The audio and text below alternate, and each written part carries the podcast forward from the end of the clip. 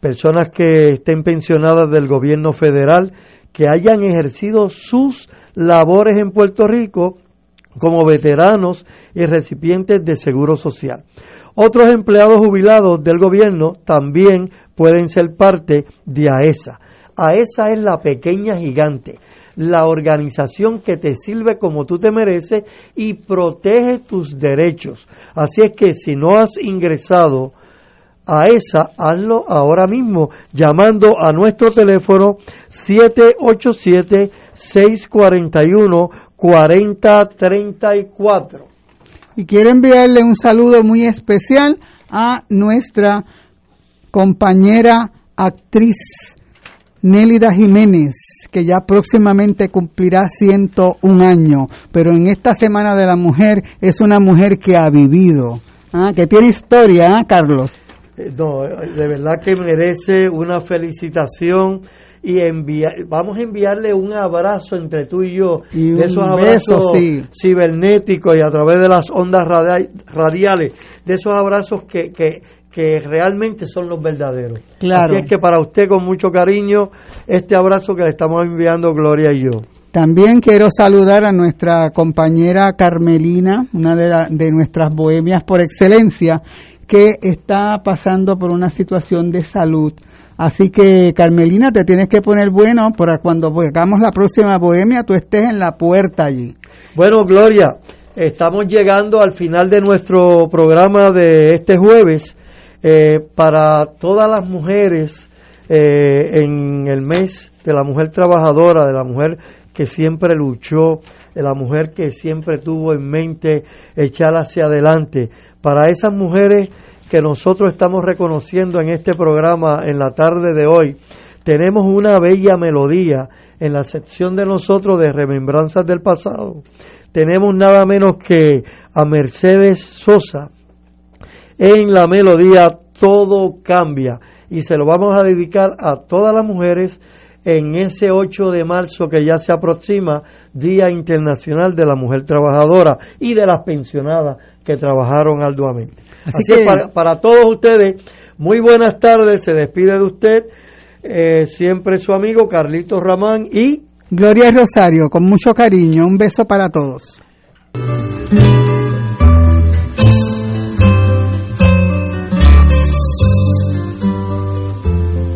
Cambia lo superficial, cambia también lo profundo, cambia el modo de pensar, cambia todo en este mundo, cambia el clima con los años, cambia el pastor su rebaño, y así como todo cambia, que yo cambie no es extraño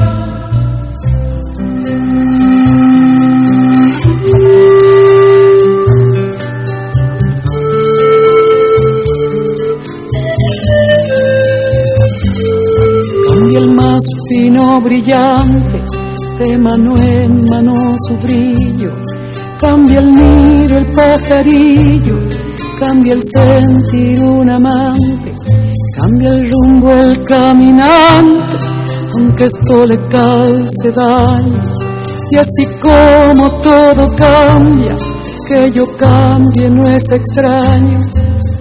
Cambia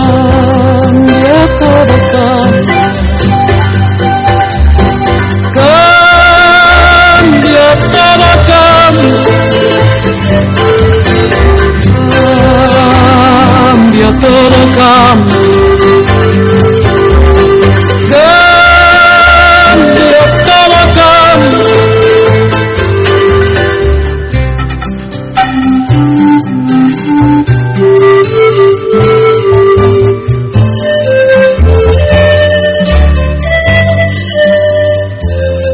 Cambia el sol en su carrera cuando la noche subsiste cambia la planta y se viste de verde la primavera, cambia el pelaje la fiera, cambia el cabello el anciano, y así como todo cambia, que yo cambie no es extraño.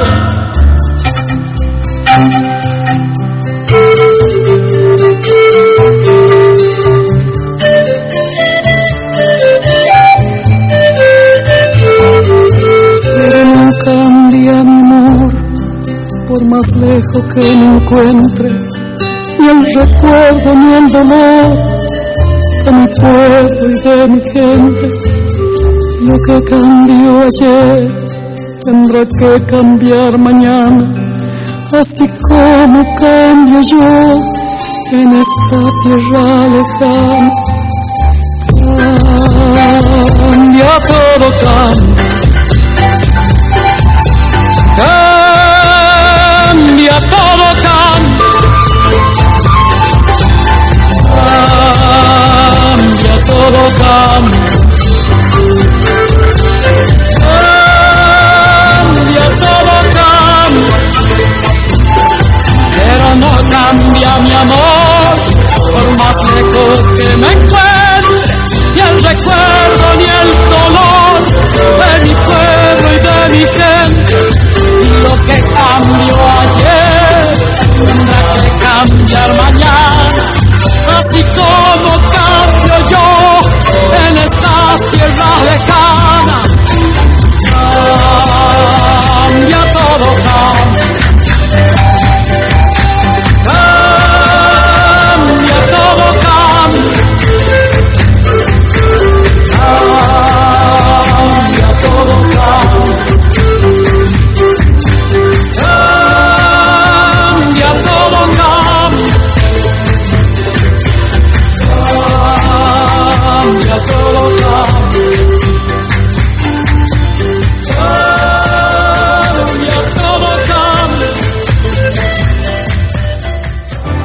su programa. A esa informa llegó a ustedes gracias al auspicio de MMM Alianza. Las manifestaciones vertidas en el pasado programa no son necesariamente de la responsabilidad de Radio Paz ni de sus auspiciadores. Radio Paz 810.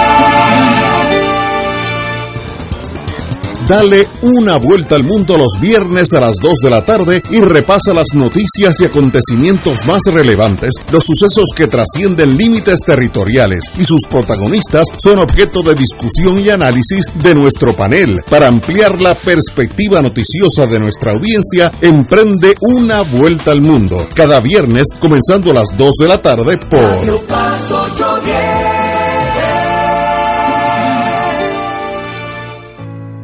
Vivamos esta cuaresma como tiempo de esperanza. Caminemos hacia el santuario de Nuestra Señora, Madre de la Divina Providencia, para la misión cuaresmal 2021.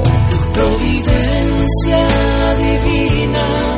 Nuestro lema, afianzados en la providencia, 16 y 17 de marzo, con la participación de Fray Héctor Lue Cruz y Fray Manuel Avilés. Y el 18 de marzo, con la Santa Misa y la predicación de Monseñor Álvaro Corrada del Río. Todas las noches, adoración del Santísimo y confesiones. Misión Cuaresmal 2021, 16 al 18 de marzo, 7 de la noche, Santuario Nacional de Nuestra Señora, Madre de la Divina Providencia en Cupey. Te esperamos. Transmisión por Radio Paz 810 AM y Radio Paz 810.com. Radio Paz 810.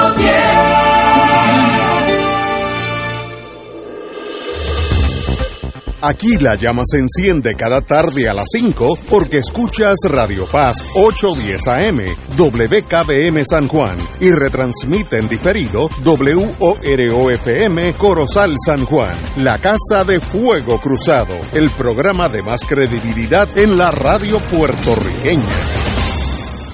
Esta emisora y sus anunciantes no se solidarizan necesariamente con las expresiones que escucharán en el siguiente programa. Son las 5 de la tarde, hora de escuchar Fuego Cruzado, el programa de más credibilidad en la radio puertorriqueña, en las voces de Ignacio Rivera y sus panelistas invitados con su discusión política dinámica e incisiva de los acontecimientos más importantes del momento. Fuego Cruzado comienza ahora.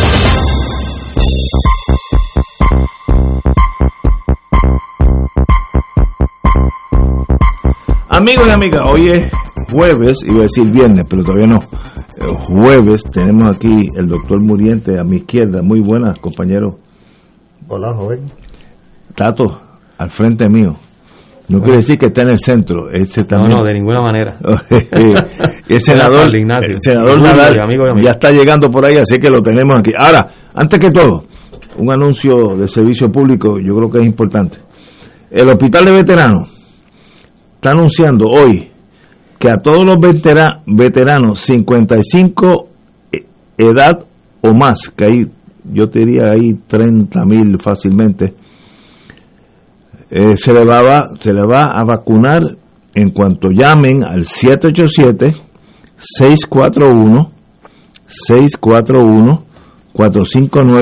641, 4591, 641, 4591. Usted llama allí, dice que usted es un veterano, tiene que tener la tarjetita de veterano, se- 55, no es 65, 55 plus, y usted va allí y le van a poner la vacuna según la cita, tampoco es a los wipipio que en una fila mañana a las 3 de la mañana estén todos allí, eso no, en lo federal no funciona, vamos a hacerlo más, más, más paulatinamente. Pero qué bueno, el Colegio de Abogados hizo lo propio ayer, vacunó no sé cuánto, pero eh, un montón de abogados que tienen 65 plus, ya los vacunó muy bien, que empecemos a vacunar a todo el mundo, que incluya a todo el mundo. Antes, antes de iniciar nuestra tarea del día de hoy, eh, es preciso recordar que hoy se conmemoran 51 años De, de la de los sucesos acaecidos en la Universidad de Puerto ¿Cómo se Rico? Antonia An- Martínez Lagares. Antonia Martínez, que el dito fue asesinado. 4 de marzo de 1970.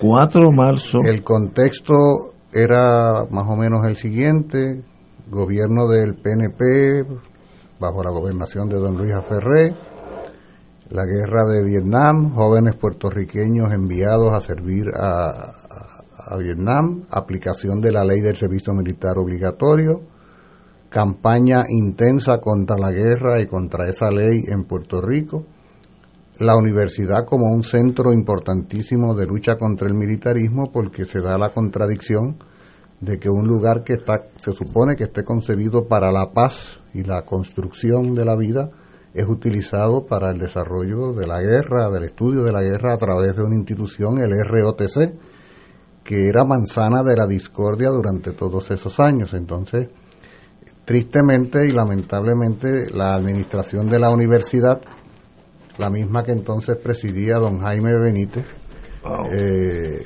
solicitó, sí, solicitó la entrada de la policía al recinto de Río Piedra y no solo entraron al recinto, sino que tomaron el municipio de Río Piedra.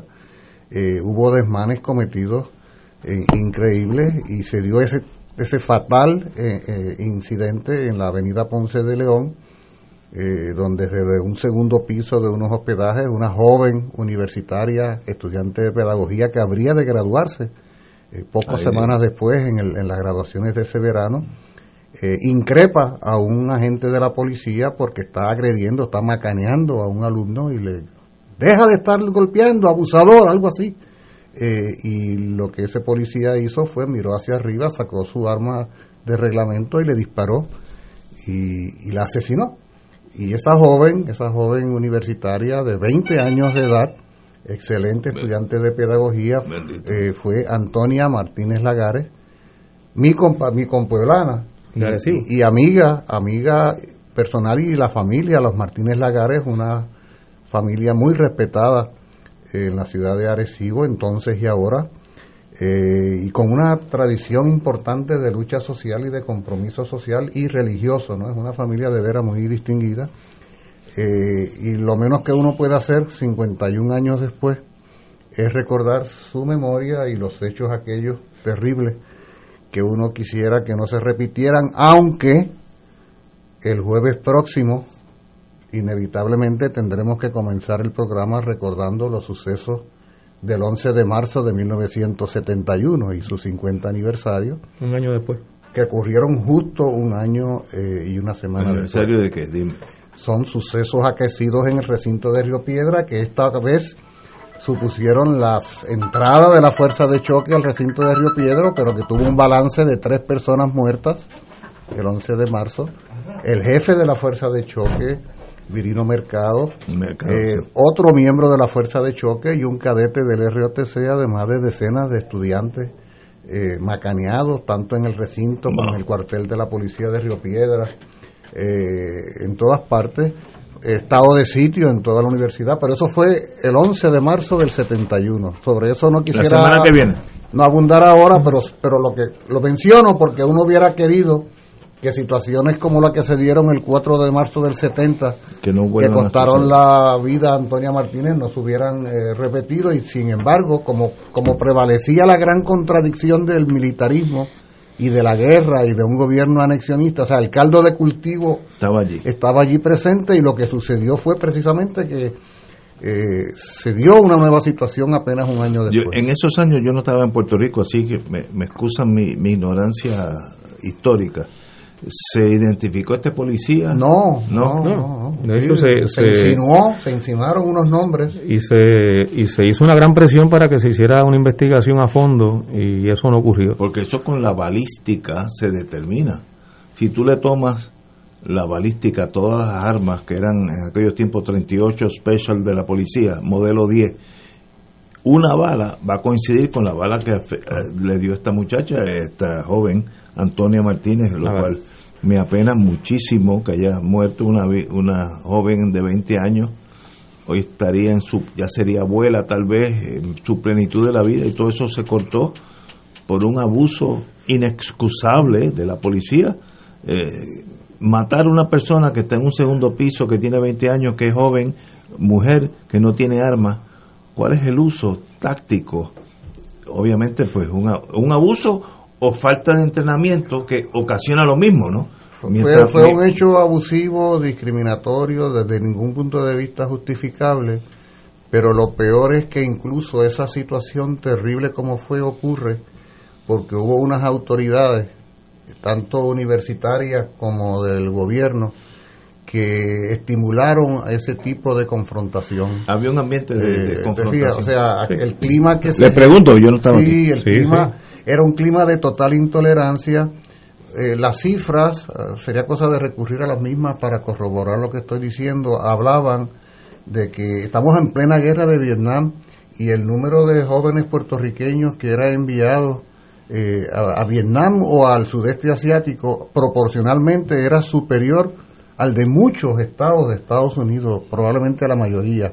Y claro, como era de anticipar, muchos de esos jóvenes regresan, eh, bueno, muertos, regresan heridos, regresan destrozados espiritualmente, y es lo que genera en Puerto Rico una, eh, una campaña muy exitosa de, de oposición a la ley del servicio militar obligatorio. Esos años, los años... Que tuvo como una de sus principales figuras, Julio, al monseñor Anturio Parrilla. Pensaba en él en este instante y lo recuerdo ese, en ese centenario del grito del Ares, 23 de septiembre. Mira si el desafío de la juventud puertorriqueña fue grande, que ese 23 de septiembre de 1968, allí el, centenario del Ares, el monseñor Parrilla estuvo a su cargo quemar, incendiar centenares, centenares, si no De miles de tarjetas. Del servicio militar obligatorio, lo que constituía entonces una delito. flagrante violación. Es interesante para los amigos Radio Escucha un poco refrescar la memoria histórica de cada uno de nosotros. Eh, en el año 1969, pocos meses antes del asesinato de Antonia Martínez y de estos sucesos, eh, se vio el único caso donde se hubo un convicto por negarse a la- al ejército, uno solo. De la falsa. Sí, Felicidades. Edwin. Edwin Feliciano Grafals, un ¿Usted joven. sabe quién fue el fiscal en ese caso? ¿Quién? Yo. no me No digas. diga Sí, señor. verdad. Sí. Mira. Anótate eso en la historia. Porque eso no Ah, aparece. Eso, eso hay que, no, eso, Sí, sí. eso hay que anotarlo. bendito, pero- todo. Pues entonces estabas en, en- eh, por lo menos en ese En ese momento yo estaba aquí. estabas aquí. Bueno, pero entonces. que, que el, el juez Cancio correctamente le puso una hora de, de No, pero sentencia que hace, hace algunas semanas estuve leyendo el documento que el juez Cancio leyó. Irán caballero, Cancio. un El caballero. juez Irán Cancio El juez leyó Cancio era- ese, ese día cuando, porque hubo una revisión de sentencia a Edwin y entonces eh, él, él- él estuvo de acuerdo con la revisión de y, y él escribe un documento de varias de varios pliegos donde él explica lo que va a ser su determinación como juez indicando que como juez se ve obligado a, a- A sentenciarlo. a sentenciar a, un convicto, pero que la propia ley le provee una flexibilidad lo suficientemente grande como para generar algún grado de justicia sobre un asunto que él entiende que es inherentemente injusto. Muy bien. es la guerra y la participación de los jóvenes Pero- puertorriqueños. Oye, ¿y sabe qué sucede? Eh, aquella que había sido una condena de un año, sentencia suspendida, él la redujo a una hora. Una hora, sí. Una Allí hora. mismo en y, el y como había estado entre, Allí la- una- entre una las de- exacto. Lo sentaron en el primer banco, que decía hay unos 20 minutos que le faltan. Y oye, y no hubo, pero mira qué interesante, centenares de jóvenes puertorriqueños nos negamos a ingresar. A mí me tocó participar. Ah, tú también. Oh, oh, sí. Tú eres uno de los que está en la Oye, lista. yo cumplí Este estaba, 18. este estaba en la universidad, en, en Claro, de, te, te voy a, los te voy a contar de del 11 de marzo Hay que después. revisar esas listas. Oye, oye, pero además yo cumplo, yo nací en el 51. No, tú, no sabes, tú no sabes que Julio era parte de, de la, de la RUTC. No, no, no, no, no, papi, no, papito, fíjate, fíjate que no. Yo nomás que fui niño escucha, este, pero, pero oye, no, el, el, lo que quiero decir es que lo más impresionante es para que se vea el impacto que tuvo, el éxito que tuvo la campaña contra la ley del servicio militar obligatorio y la decisión política muy preventiva que tomó el gobierno de Estados Unidos que ve- veía que le venía encima una avalancha de protestas. A todos nosotros nos mandaban tarjet- tarjetas de servicio selectivo con diferimiento. O sea, evadieron cualquier enfrentamiento con cualquier joven que ellos pensaran que se iba a negar Mandándole diferente. lo diferían porque llegaron al caso de Edwin y ya no estuvieron dispuestos a ir a más ningún caso. Por eso es que en la historia de la lucha contra el servicio militar obligatorio, en esos años no hay ningún puertorriqueño que, que pisara la cárcel, ni que fuera procesado, excepto el caso de Edwin, que tú, eh, por razones que has explicado, lo conoces muy directamente. Pero, O sea, que tú querías que lo metieran preso. sí, no, yo, yo pedí completo. Yo pedí. Sentencia completa. No, sentencia. No, eso Mira, es verdad. mira las vueltas que No, da el mundo. Como es la vida, como es la vida. Y ahora mirando para atrás, el juez Cancio tiene razón. El juez Cancio tiene razón. Ah, Mirando para atrás, Vietnam fue una locura nacional donde invertimos 58 mil muertos norteamericanos, 2 millones de vietnamitas, dos números oficiales de Vietnam, 2 millones de soldados norvietnamitas, 2 millones, es una cosa concebible. Soldados y civiles. Y civiles, Porque sí. fueron víctimas de los bombardeos del Napalm y la, la- Y- los espantos. No, y las consecuencias Oh, tanto de, en cientos de miles de civiles y de No, no, soldados y la- y de soldados de Estados Unidos 58 de- mil. No de las consecuencias de, de- las 200 personas heridos. que Bueno, fueron heridas, de las personas que tuvieron trauma psicológico, pero en el caso de, Vietnam también la destrucción de parte de su territorio, o sea, la destrucción No, de bosque, la, no, la Horrible, contaminación de horrible, agua, de ríos. Eh, todavía hay gente que sufre eh, la contaminación Bueno, como yo- resultado yo- de las bombas que se tiraron, que fueron todas las que tenía Estados Unidos, a- bomba atómica. voy a- pero voy- todas las tiraron. Voy a, todas. voy a decir algo más personal que eso. O sea, eh, eh, mi papá fue, eh, fue veterano de Vietnam y muere hace cinco meses atrás nada más. Murió mi papá este, en octubre. Y él muere porque él tenía una fibrosis eh, pulmonar. Por el Agent Orange. Exactamente. Él, por, eh, porque él en Vietnam tenía que transportar a pie lo- los drones de agente gente naranja. Y eso se asocia Sí, a, sí, sí. a la, a la fibrosis pulmonar. Y él muere hace cinco, hace cinco meses por eso. Eh, Eh, eh, lo hemos conectado ya, ya su padecimiento. Totalmente. eh, es que no, es que el sistema de veteranos le pagó todo. Le pagó todo. Hubo una- Porque- un porque era, totalmente vinculado a su estancia en Y todo eso como resultado de una guerra injusta. Total, no, una guerra absurda. Añadir a esa, a esa dimensión de lo ambiental territorial que tú señalas, José Rivera Santana, el hecho de que además de hacer uso de los jóvenes puertorriqueños para esa guerra, aquí nuestro territorio fue utilizado para En el- en el para. Para experimentar con la gente Sí, naranja en el yunque. ¿Por qué? Porque Y No, eso pasó. y el Negro. Porque Vietnam, Vietnam es un país que queda en el trópico Igualito donde hay grandes bosques. Entonces, en. Estados Unidos no hay bosques tropicales. Y entonces, para poder practicar con los... Porque la gente no es solo el naranja, el naranja es el más conocido. Hay naranjas de muchos, agentes de muchos colores. Ah, claro, Son hombre. agentes, son agentes defoliadores, Sí. defoliadores altamente contaminantes. Era una locura. Se usó en los más importantes bosques de Puerto Rico, Sí. se, se utilizaron En el para, para y en practicar Toro con Negro él. tengo Toro entendido. Negro también. Eso fue así. Pero, pero Por lo menos esos dos aparecen en la documentación que fueron utilizados como centro de experimentación. cuando uno está en Vietnam, uno se da cuenta que el, la latitud y longitud, digo, la longitud varía, es exactamente Puerto Rico. Hay mango, china, piña, caña de azúcar, igual que nosotros. O sea, es como si tú cogieras Puerto Rico y lo movieras 12 mil millas, lo es, la- es la misma, la misma lat- latitud. Pero exactamente igual. estamos en la Bueno, mira si los americanos, benditos, esto me da pena decirlo, pero hay que decirlo, desconocían lo que era eh, el sureste de, de, de- de China, Southeast, en aquellos tiempos, que decían a los soldados, no coman una fruta que le llaman mango, porque eso es, eso es tóxico. Y no- los puertorriqueños cogían los mangos y se los comían y los sargentos le decían, no coma eso, muchacho, te va a morir. Fíjate el, el, el grado de desconocimiento donde estábamos. Pero tú sabes que aquí a principios del siglo trataron de prohibir el mango. Así. Sí, por eso mismo. Bueno, Había vez- esa percepción de tal parte, vez, tal vez tenían razón los de parte de los gringos. Los gringos veían no, que, que se lo comieron verde probablemente. Ahora, eso, eso No saben lo que se pierde. Ahora, eso que estamos, eso que estamos haciendo nosotros aquí, un poco improvisadamente, es bien importante. Recordar el hecho específico del 4 de marzo de 1970, Dios mío, santo. el elemento más terrible que es el asesinato de Antonia Martínez Lagares, pero expandir el análisis para Sí, comprender al- en su verdadera gran dimensión por qué en Puerto Rico ocurrió el 4 Eso de marzo de 1970. Vamos a una pausa y regresamos con este tema. Vamos a una pausa, Mickey. Fuego Cruzado está contigo en todo Puerto Rico.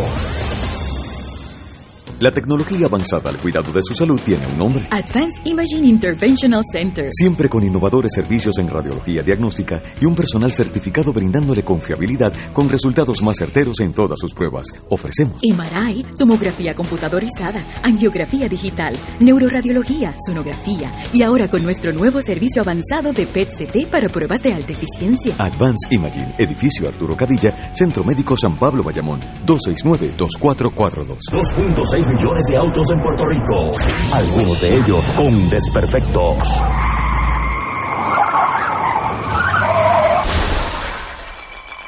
Autocontrol.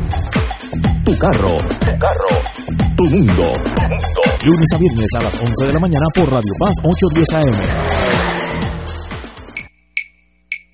De todo un poco, con Manolo Almeida, el más ameno en tus mañanas por Radio Paz 810 AM. De martes a viernes a las 9 de la mañana. Notas positivas, salud, ambiente, negocios y entretenimiento. De todo un poco. Martes a viernes por Radio Paz. ¡Estamos vivos! Escucha los sábados a las 5 de la tarde para servirte un programa del Colegio de Profesionales del Trabajo Social de Puerto Rico con los temas de interés a la comunidad.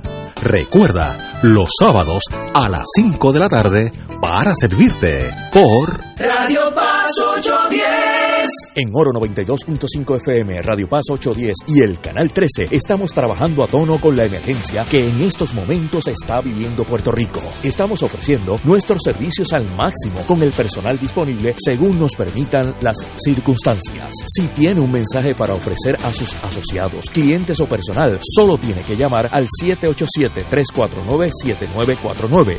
787-552-0825 y nuestros empleados le al personal de ventas para atender su necesidad. A nuestros clientes estén en comunicación con su ejecutivo o ejecutiva de ventas que continúan ofreciendo sus servicios como de costumbre. Recuerden los teléfonos 787-349-7949 y 787-552-0825.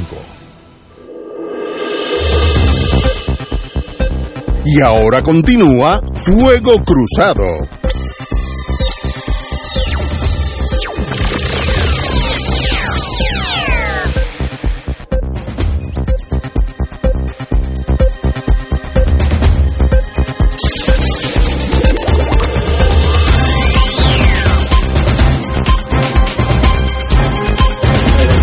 Regresamos, volvemos a la era de Vietnam que generó tantas cosas absurdas, entre ellos el asesinato de Antonia Martínez Lagares. Oye, nos ha llegado una sí, Tato tiene... de enriquecimiento de la reflexión. Que es bien interesante cómo de repente hay tanta gente que sabe que tantas saben cosas. Tantas co Qué bueno. Nos han llamado. Tato, tú tienes ahí la sí, hay, que, hay, que, hay, que, tener cuidado, pero le doy la deferencia a Tato. No, no, me, me escribe un querido compañero que que luego del juicio de Edwin Feliciano Grafal, que Julio acaba de narrar eh, lo que ocurrió, donde nos enteramos que Ignacio fue el fiscal de... que tenía dos años, que dos, dos años para Edwin. Pero el, el, el juez Irán Cancio no le hizo mucho caso al fiscal. Este, Oye, bueno, qué, qué, suerte tuve que no me hizo caso, mira qué bueno es la vida. Qué buena rectificación. Pues me dice el querido compañero que hubo eh, otros juicios a 16 compañeros adicionales eh, 15 que eran puertorriqueños, fíjate qué interesante, y uno de San Tomás. Y un joven de San Me acuerdo de San Tomás. Sí. Yo estaba allí. Ah, no, no, no, era el fiscal, pero yo estaba en sala. Okay. Me acuerdo pues de entre esos 16, que estaba el de San Tomás, estaban compañeros como Florencio Merced Rosa, Florencio, que fue claro. presidente de la FUPI sí, eh, sí. en esos años, y Manuel de J. González, Manuel, eh, que ha sido panelista de Fuego. Sí, de aquí, un montón. Que también había sido presidente de la FUPI. También, correcto. Pero nunca se me olvida. Pero no fueron procesados a ninguno. Pero fíjate, parece ser no, que no, no, hubo, fueron sentenciados a cárcel. Abraham está todo dice eso. Yo, yo, nunca se me olvida que la, la, primera vez que yo fui de, de adolescente a Vieques, yo tenía como 14, 15 años. Obviamente iba para allá pues, con los amistades y a, y a, y a, y a, y a tomar cerveza. Y un taxista que nos estaba llevando, todavía estaba, todavía estaba la Marina, de el embarcadero hasta Son Bay, que era la única playa que existía en aquellos tiempos, porque no había más nada. Nos, nos decía, no, yo soy, yo soy independentista, pero independentista de Vieques. Yo ah. quiero que Vieques sea independiente de Puerto Rico. Oye, yo contra. Ahora, mira, vamos, vamos para atrás. En la era de Vietnam, que uno se olvida de la época, la tensión que existía, era la Guerra Fría. Eh, Johnson fue víctima de la Segunda Guerra Mundial del Domino Theory, la teoría del domino, que si cae el domino de Vietnam, cae Camboya, cae Laos, cae Tailandia, cae Malaya, cae Singapur, eh, cae Australia y entran por California. Era una teoría de que hay que aguantar el comunismo donde sea, porque si dejas caer ese domino, el próximo es más cercano a ti. Y eso era, eso dominó la tesis de confrontamiento durante la Guerra Fría, lo mismo en África también. Y entonces generó unas cosas absurdamente históricas, por ejemplo, Vietnam no era que querían fomentar el comunismo, querían ser un país independiente de Francia. Eso es lo que, todo lo que quería Ho Chi Minh. Y lo, lo, había dicho mil veces. Yo, y lo habían logrado. Ellos lo había logrado. De, de, de Francia. Eh, pero Oye, entonces Francia pero, volvió y dijo, esto es mío.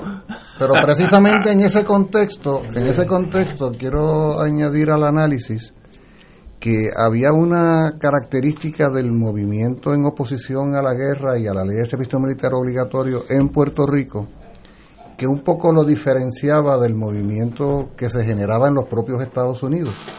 O sea, en Estados Unidos el movimiento contra la guerra tenía un matiz pronunciado de carácter pacifista. O sea, eh, haz el amor, no hagas la sí, guerra, sí, sí. estar contra la guerra. Eh, porque era injusta o porque no tengo por qué yo ir allí a que me maten y no sé qué. Pero en el caso de Puerto Rico, el movimiento contra la guerra y contra la ley de servicio militar obligatorio hacía un análisis que pasaba por lo que tú acabas de decir. Se trata de unos pueblos pequeños que han luchado contra el colonialismo, que han luchado por la independencia, que son nuestros aliados por, y que además no son nuestros aliados contra un enemigo común. Era, era la lógica del análisis desde Puerto Rico. Por lo tanto, el movimiento contra la guerra de Vietnam, contra la ley de servicio militar obligatorio en Puerto Rico, no meramente estaba contra la guerra agresiva. Nosotros estábamos por la victoria del pueblo de Vietnam contra Estados Unidos. Porque la victoria del pueblo de Vietnam contra era, Estados era Unidos sería una victoria para nosotros. Sí, sí. En otras palabras, nosotros no éramos neutrales, sino que estábamos abanderados. Yo recuerdo alguna vez, siendo yo presidente de la FUPI, en el año 72 hicimos una marcha por las calles de Río Piedra eh, y, y llevábamos entre la, eso, eso, eso hay que. Sí, sí. Yo nunca había escuchado esa historia. De, tu- de tú como presidente de la PUPI. No, ni- ni yo tampoco. Yo creo que nos interesa a todos, de verdad. Bueno, yo, yo, no sabía eso. Oye, yo soy estudiante expulsado de la Universidad de Puerto Rico. Oye, por los, Ah, sucesos, por los sucesos del ¿eh? 11 de marzo del 71. la carpeta de este tiene índice. Oye, pero lo que pasa es que pues, uno se va a enterar. Yo no sabía que, que este loco había sido fiscal en el él, tampoco. Oye, no, pero íbamos en esta marcha en el 72 por las calles de, de Río Río Piedra. Y llevábamos entre las banderas una bandera del Frente de Liberación de Vietnam del Sur, que es una bandera azul y roja con una, ba- con una estrella estrella. amarilla. Sí. Y al otro día aparece un editorial en el periódico El Imparcial, donde decía algo así como que entendemos la justeza de las posiciones que asumen los estudiantes contra la guerra, lo que no entendemos es por qué marchan con la bandera del enemigo. Decía el editorial. Esa bandera la- Y, era la de Vietcong. Claro, y lo Claro. que, claro, lo que no entendía, lo que no entendía el aparentemente el editorialista del imparcial era que para nosotros eso que tú llamaste Vietcong, el Frente de Liberación Nacional, no era nuestro enemigo, sino que era nuestro aliado porque estaba combatiendo contra eh, nuestro el enemigo común. Yo te puedo decir más, nosotros en las facultades, en, en- en la, en la universidad, eso, íbamos, nos- yo recuerdo que íbamos con cubos, con baldes, salón por salón a recoger dinero para enviarle dinero a, No los vietnamitas. Claro Oye, que qué sí. fascinante eso. Había además, eh, Yo no sabía eso. Yo No, no, no, Yo no lo sabía. había además un, un hecho que fue también importante en, en ese contexto que, que Julio ha narrado, y fue que no solo nosotros estábamos eh, en solidaridad con el pueblo vietnamita, sino que los jóvenes puertorriqueños, particularmente la FUPI, envió en una delegación a Al un compañero, José. Rafael Fefel Barona, Allá murió uno. por eso, José Rafael Fefel Barona fue como delegado de la FUPI a Vietnam Tocayo mío. en representación, pues mira que bien, en representación del estudiantado latinoamericano, porque entonces hubo una reunión del estudiantado latinoamericano en La Habana, que fue el Congreso. Latinoamericano de Estudiantes, y allí se decidió enviar una delegación que representara al estudiantado latinoamericano para expresar la solidaridad de Latinoamérica con el pueblo vietnamita. Y se escogió en esa delegación al compañero José Rafael Febel Barona de la FUPI, que fue junto con un delegado de República Dominicana, eh, que allá se, y con un delegado de la Federación de Estudiantes Universitarios de Cuba. Y allá se unieron con el presidente de la Unión Nacional de Estudiantes de, de Vietnam. En la visita que hicieron, que fue a la parte norte de Vietnam, eh, cuando estaban en una de las, de la, de la, transportándose, viajando hacia una de las áreas de Vietnam del Norte, un avión norteamericano los bombardea. Y los, ma- los mata, Y, los heridos. y- y sale, sale herido Fefel, no muere en ese momento, Pero muere sale después. herido también el dominicano, eh, y murió el líder de la Unión Nacional de Estudiantes de Vietnam en ese bombardeo. Fefel lo, lo, lo pueden eh, recuperar herido, lo lleva a un hospital que tenían bajo tierra, Sí. el hospital es bombardeado nuevamente. Ay, Dios. Eh, y entonces ahí fue que él sufrió eh, la, la infección en muchas de sus heridas, se traslada a Moscú, a la Unión Soviética, y muere un año después. Así que había, había un lazo entre la organización universitaria en Puerto Rico, favorecedora de la independencia de Puerto Rico, que era la FUPI, pero además la principal organización universitaria en la Universidad de Puerto Rico, eh, y la solidaridad con Vietnam, pero ya sellada con, con, con la sangre de Fefel Barona, que muere junto también al presidente de la Unión Nacional de Estudiantes de Vietnam. Así que, que eso fue un hecho que, que, que se convirtió en un símbolo y para para orgullo, porque yo yo llegué después, eh, Julio obviamente es mayor que yo, yo llegué No, después a la no, universidad. no, no, no, obviamente Eh. Eh, es en dos guerras diferentes. Pero de las cosas que a mí me emocionaron más fue cuando, cuando fui a eventos internacionales eh, estudiantiles y, y- y el rostro de Fefel presidía las reuniones internacionales eh, No de, los estudiantes latinoamericanos. Pero es que, oye, y, y yo, Pero que- obviamente que mi, mi generación no vivió eso, porque yo, de hecho, yo hoy, almorzando en el Viejo San Juan, y Ignacio estaba en la mesa, yo le digo a los amigos míos, oye, es que ustedes, los que son de 60 años para arriba, 75, eh, 70 ustedes para arriba. tenían que estar en el ejército antes. Sí, y tenían que ir a Vietnam. No, La generación mía no sabe eso, porque yo no, mi generación, no, no, tuvo que ir al ejército, ni, ni, estar en el ROTC, nada, para, para mí esto es ajeno, ¿sabes? Pero a la, gente mayor que yo era obligatorio. Y, y yo a veces pues me sorprendo de los cuentos, ¿no? Y esto de Vietnam sobre todo, aunque yo no viví esa época porque yo nací en el 73, pero eh, esta, esta guerra fue tan injusta, tan, tan absurda, ¿no? Eh, eh, ¿En qué año naciste? 73. Ese fue el año que Estados Unidos se fue de Vietnam cuando ah. yo, cuando la vio cuando la vio malas y no buenas.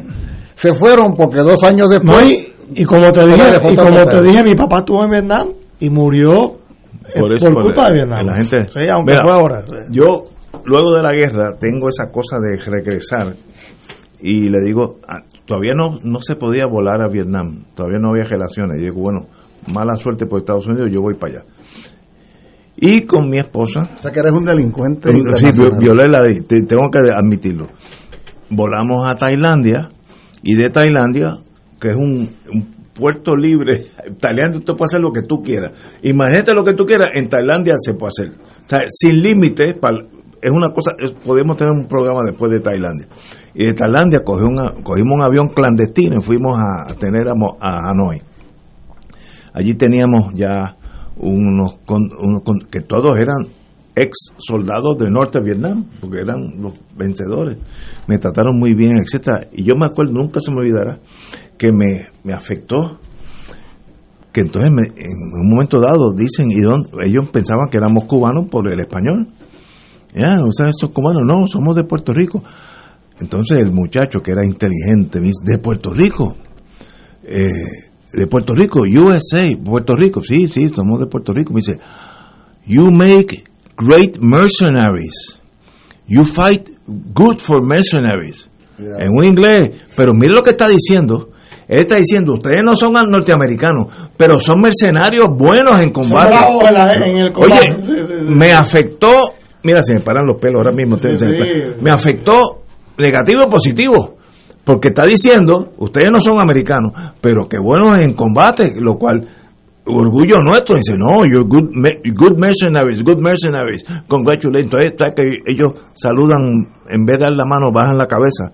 Eh, y al otro día este señor como son los vietnamitas no, no y, te digo y toman Coca-Cola no yo yo dije no Coca-Cola no coñac Decimos no, pero es colmo ya, como que ahí es Coca-Cola, ¿no? Pero dijo, me acuerdo como ahora, ustedes, you make good mercenaries.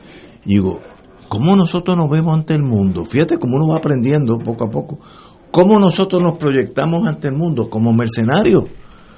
No es muy honorable eso. No, no, al contrario, pero que me afectó. Pero si yo soy John Wayne, yo, yo soy americano. No, él me vio como mercenario. Y dice, ahora, pelean buenos, son buenos en combate, que es verdad, eso es cierto, el puertorriqueño cuando tiene que fajarse se faja. Y qué absurdo que costó tantas, dos millones de vietnamitas, 58 mil muertos americanos y 200 mil heridos. Eh, ¿qué para nada, nada. la teoría del domino no existía.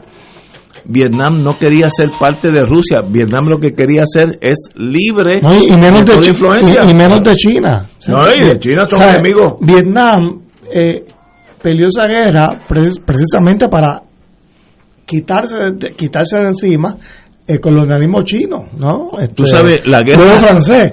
Como ellos, ellos, estaban hartos de eso y, querían que los liberaran. Y Oye, aquí se ha mencionado a un personaje maravilloso creo que fue Tato quien lo mencionó, que es el, obispo Antulio Parrilla Bonilla, como un participante principal de la lucha contra la guerra de Vietnam. ¿Qué, año estamos hablando? Para yo, eh, de finales de 60, principios de 70. este es un caso interesante que yo sugeriría que en algún momento reflexionáramos sobre su vida, que fue soldado, ¿ah? en su temprana juventud fue soldado, entonces aplicaba la, él no era sacerdote aún, de hecho él fue un sacerdote. Yo, yo, yo, he escuchado de él, pero la verdad que me, me, confieso ignorante. él fue un sacerdote tardío. Yo tuve el privilegio alguna vez de entrevistarle para claridad. Y, fue un destacado cooperativista, además. también. Una autoridad un teórico, un teórico.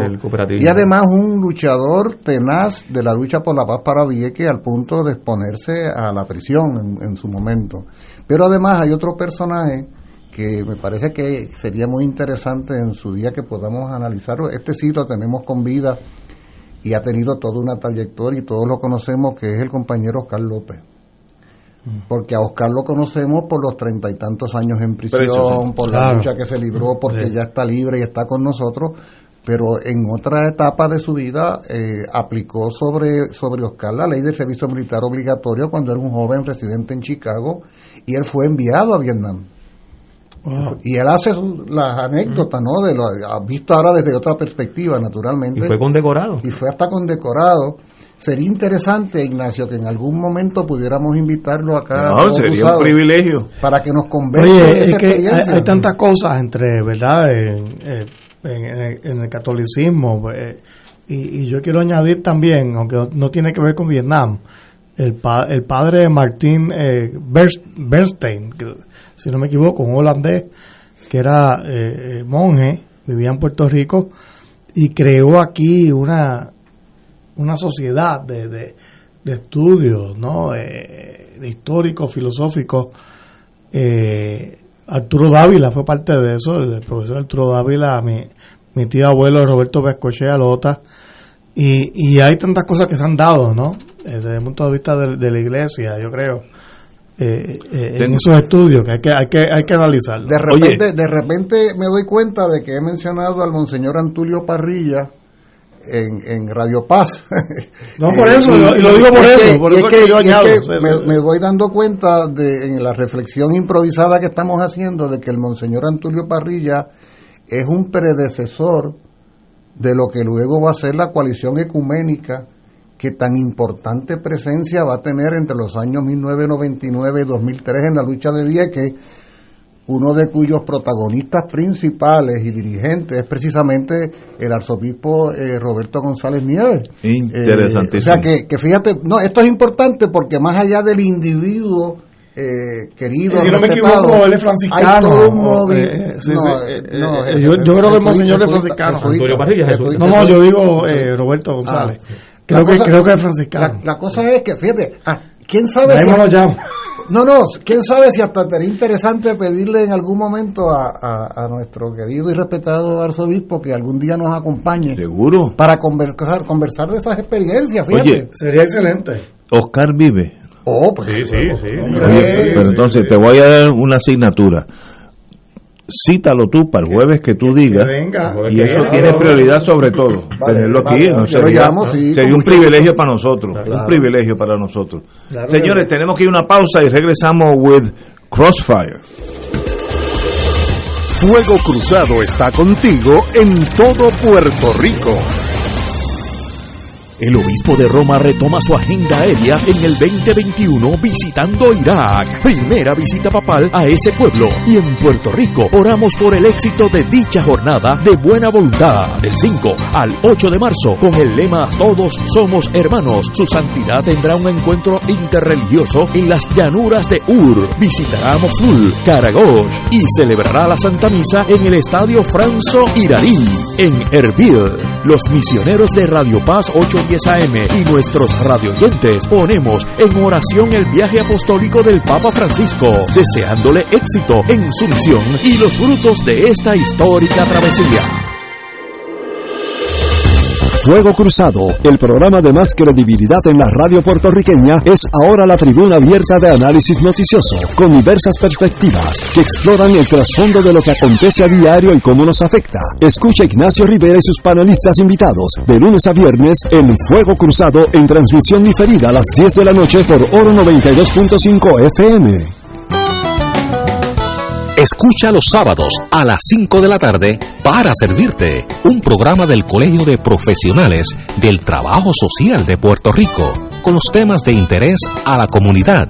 Recuerda, los sábados a las 5 de la tarde para servirte por Radio Paz 810 para cambiar el Te invitamos todos los domingos a la una de la tarde por Radio Paz 810 AM y los sábados a las 7 de la mañana por Oro 92.5 Cuidando la Creación con la hermana Lisi y sus colaboradores. Entrevista, mensajes educativos y dándole voz a grupos que ayudan a cuidar la creación en el mundo. Recuerda, por Radio Paz 810 AM, una de la tarde. Domingo, sábado por Oro 92.5 FM a las 7 de la mañana.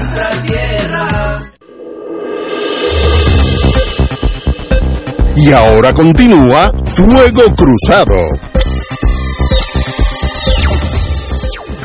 Quedamos, compañero Muriente, que usted va a invitar al compañero Oscar, ¿cuál es el apellido de él? López Rivera. Oscar López.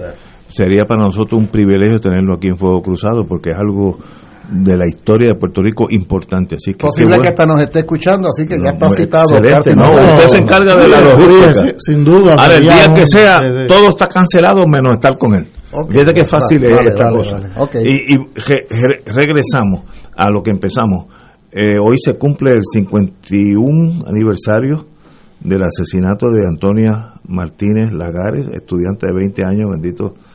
Hoy sería, tendría la edad, estaría Ya 50, 71, también, ya sería abuela tal vez, con una familia, una, una vida cortada, eliminada por nada. Eh, hay una tesis policíaca y militar. Mientras más entrenados los policías o los soldados, menos peligrosos son. Es al revés de lo que la gente piensa. La- el, el 82 de paracaidismo es mucho menos peligroso que la Guardia Nacional de West Virginia por el entrenamiento. Y este policía, estoy seguro que esta muchacha le gritó algo y como no tiene entrenamiento, debe haber sido un cretino que lo que estaba dando era ticket de tránsito toda su vida, no sabe cómo manejar esa, ese ataque verbal y, y la agrede y la mata. Oye. absurdo, un absurdo. Yo voy, yo no quiero adelantar la reflexión que quiero hacer el próximo jueves sobre los sucesos del 11 de marzo del 71, porque en los sucesos del 11 de marzo mueren tres personas, pero se trata de dos policías y un cadete del ROTC, y de ningunísima manera debe pensarse que uno está lamentando la muerte violenta de Antonia Martínez Lagares y celebrando No, la para nada, para sino nada. todo lo contrario. Lo, Eran- lo- eran víctimas lo también. que uno está, ahí Claro. está, cuando uno hace una reflexión en el tiempo y a la distancia, uno lo que ve es la desgracia De todo. de que hubiera habido la intolerancia que hubo en las instituciones que pudieron haber evitado todo esto y que precipitaron unas situaciones como Julio, esta. y esos policías no sabían ni por qué estaban allí a lo mejor. Sin Bendito. entrenamiento, que Por eso- eso, eso, eh, eso ellos también son víctimas, claro. Ahora, Ignacio, tú mencionabas algo que es importante también subrayarlo, el, el hecho de que no se haya esclarecido quién fue el que asesinó a Antonia Martínez Lagares, Lagares es parte de una política de, protección y de encubrimiento. Sí. Eh, con- porque No me esto- sorprendería. Esto se repite posteriormente en los asesinatos de eh, Carlos Muñoz Varela, de Santiago Marí Pesquera, el hijo de, del que era de secretario general del de- Partido Socialista Puertorriqueño, Juan Maribra, eh, y que luego eh, ocurren los asesinatos del Cerro Maravilla. Eh, y en todos estos sucesos de, de represión, de agresión y de asesinato, una de las constantes ha sido precisamente la protección de los asesinos y el encubrimiento. Eh, y eso, eh, el, el que, el que eso no, haya, no, no se haya podido atajar, eh, eh, no, no nos ha vacunado de que esto pueda repetirse. Ojalá no se repita, ojalá no vuelva a ocurrir. Eh, pero se tiene, se tiene que sanear, se tiene que transformar este, esas instituciones, eh, porque si bien no ha habido asesinatos, sí ha habido eventos de represión brutal. Eh, las hubo posteriormente en la universidad, como Adolfina, fueron mencionaste la- a Adolfina. bueno, Adolfina Villanueva, Adolfina Villanueva, que- un que- ejemplo, que, fue, fue asesinada en el 1980, Oye, y no- 81. No, no olvidemos Villa Sin Miedo, este, Claro. muchas cosas que pasaron. Pero ¿no? eso demuestra falta de entrenamiento de la policía de Puerto Rico. En un aspecto, Ignacio, Pero es político. pero a, menos, a cambiado. menos que tú le metas ideas de Pero- que este es el enemigo. Y entonces otra Bueno, cosa. sí, pero es que eso, eso es parte de lo que, Sí, sí. de lo que ha sido la formación de, de mucha de la oficialidad de la policía. O sea, el, el- el- la actuación de la policía ha tenido también una política dirigida a que, a que funcione así. No en los años 60, ni en los años 70, ni posteriormente, sino desde su fundación, desde su creación. Pero la policía se, se crea, se crea precisamente para, para proteger ¿verdad? lo que es el, el Estado o las instituciones coloniales eh, y durante la época de la lucha del nacionalismo en la década del 30, la policía fue la que eh, provocó masacres Bueno, que, que- que han sido eh, dolorosas y que, que no podemos olvidar, como fue la masacre de Río Piedra en 1935, como fue la masacre de Ponce posteriormente. Pero eso era, y no sé, que yo no estaba aquí en esa época, eso era la acción de unos policías descarriados sin entrenamiento o era la dirección de la policía de arriba para abajo. Son dos cosas diferentes. La dirección, en el caso de la masacre de Río Piedra y de la masacre de, Ponce, sobre todo en el caso de la masacre de Ponce, fue una, una decisión de la policía. De la policía. Pero no, y en Maravilla, en Maravilla Y en Maravilla fue decisión de la policía del FBI. De arriba, hombre, claro. Y de, Rom- y de Romero Y Barceló. de Romero Barceló, que Pero- estaba directamente. pero yo quiero aclarar, yo quiero aclarar, aclarar algo, ¿no? Que, que para que no pase desapercibido. Y es la ironía, ¿no? La ironía. Que es que la reforma de la policía, que ha estado, como ustedes bien dicen, yo estoy de acuerdo con todo esto, eh, totalmente descarriada por décadas, viene de repente desde el Tribunal Federal. Irónicamente, ¿no? Eh, porque es el juez el PI el que dice, no, no, yo voy a, a- a- hacer aquí una especie de, de, de- de control, de, de- de sindicación de la policía y de repente ahora, finalmente, la policía está recibiendo entrenamiento sobre derechos civiles, ya no pueden usar las macanas que usaban antes, eso desapareció ya.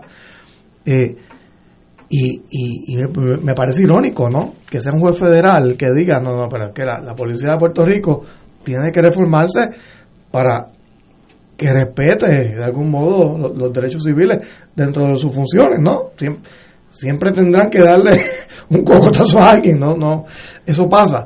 Pero, pero eh, eh, el gobierno de Puerto Rico fue incapaz de hacer esa reforma. Y a mí me molesta eso, ¿no? Porque, porque tiene que venir del, del Tribunal Federal, pero vino de ahí. Y, y- y yo creo que para bien, porque la verdad es que la policía de Puerto Rico tenía un, décadas de, de cultura, de cultura institucional, de, de maltrato, ¿no? De, y de prejuicio. Y de hecho, se- to- De todo, prejuicio. todo, no todo, pero buena parte de lo que el país conoció con relación a cómo operaba la policía de Puerto Rico surgió eh, durante las vistas del Cerro Maravilla que se celebraron en la legislatura de Puerto Rico en- en- a finales de, de la década del 70, a principios de la década del 80. Este, y ahí salió toda una información que realmente sorprendió eh, al país y sorprendió incluso a los que estábamos en los movimientos eh, sociales y en los movimientos políticos como eh, los que estábamos abogando por la independencia de Puerto Rico, que no sabíamos lo grave que era la- el pensamiento eh, de quienes dirigían la policía hacia nosotros. Sabíamos que había una política, sabíamos, sabíamos que había eh, planes para, para seguir reprimiendo, seguir eh, tratando de marginar a los sectores sociales que se oponían eh, a las políticas eh, del gobierno que eran injustas y en el caso de la lucha por la independencia, los que luchábamos por ella. Pero en esas vistas salió que era una cosa mucho más grave de lo que nosotros pensamos. Y también se, se repitió eso en la Universidad de Puerto Rico para conectar de nuevo con el tema con el que empezamos el día de hoy. Dentro del recinto de Río Piedras de la Universidad de Puerto Rico había una guardia universitaria que no era universitaria, para empezar, eran, eran policías que actuaban como si fueran una pequeña fuerza de choque, que estaban armados, aunque legalmente se supone que no estuvieran armados, pero estaban armados y que agredían a los estudiantes constantemente. Y además había una oficina en el recinto de Río Piedra que por muchos años la dirigió eh, José González Jones, que se dedicaba a, a crear y carpetear a los estudiantes que se destacaban en las luchas universitarias. Imagínate, eso. Eh, y ahí, y ahí se, configuraron, horrible, ¿no? se configuraron carpetas que además las intercambiaron con el fuerte Buchanan, con el ejército de Estados Unidos en el fuerte Buchanan. Y eso salió en otras vistas que se dieron Imagínate. sobre los eventos que ocurrieron en la Universidad de Puerto Rico durante la huelga de 1981. Recuerdo que Chino González eh, estuvo participando en ese proceso como director de la Comisión de Derechos Civiles entonces, eh, y salió una información que también para los que estuvimos en la universidad nos sorprendió por la crudeza de lo que allí se estaba maquinando. Eh, una de las informaciones que salió, y, lo comparto con ustedes, y a mí me dejó ¿verdad? Este, estupefacto, es que la Guardia Universitaria, cuando hubo uno de los recesos de la huelga universitaria en 1981, practicó tiro al blanco, y eso fue información que salió en esta investigación, practicó tiro al blanco con los rostros nuestros, con los rostros de los líderes estudiantiles. Imagínate. La Guardia Universitaria. Así que era una política, no, no era, eh, ciertamente hay falta de adiestramiento, pero había una política, la política institucional de represión, de agresión, de quiero, violencia. yo quiero mencionar, porque no- no sé si se mencionó la semana pasada, de, lamentablemente, el fallecimiento de Carlos Pérez Viera, ¿no? Sí, el fiscal, El de fiscal que, que estuvo eh, en lo de Cerro. Maravilla, eh, que la verdad que es un trabajo magistral, ¿no? a pesar de las obstrucciones que hubo Y en buen, el proceso. buen ser humano. Yo conocí. Pérez Viera se le debe mucho, ¿no? Eh, en términos de su aportación como abogado y, en la- y, y, y sobre todo, como lo conocimos todos, como, como fiscal de- del caso de Cerro Maravilla. En la segunda parte de la investigación. Sí, sobre, sí. sobre, quería decir dos cosas. Una sobre, con- un poco dándole seguimiento a ese planteamiento tan... Uno no sabe a veces el riesgo que está pasando, ¿no? Y que se está cocinando alrededor de uno, sobre todo cuando uno está envuelto en las luchas sociales. Es que cuando te escuchaba, eh, Tato, recordaba una admisión que hizo en su día el coronel Cartagena, que había sido superintendente de la policía, en la segunda vista de Cerro Maravilla. Desiderio Cartagena. Desiderio Cartagena. Sí, Y Desiderio él- Cartagena y- y Vive, él hizo, y- vive en Kissimmee, Florida.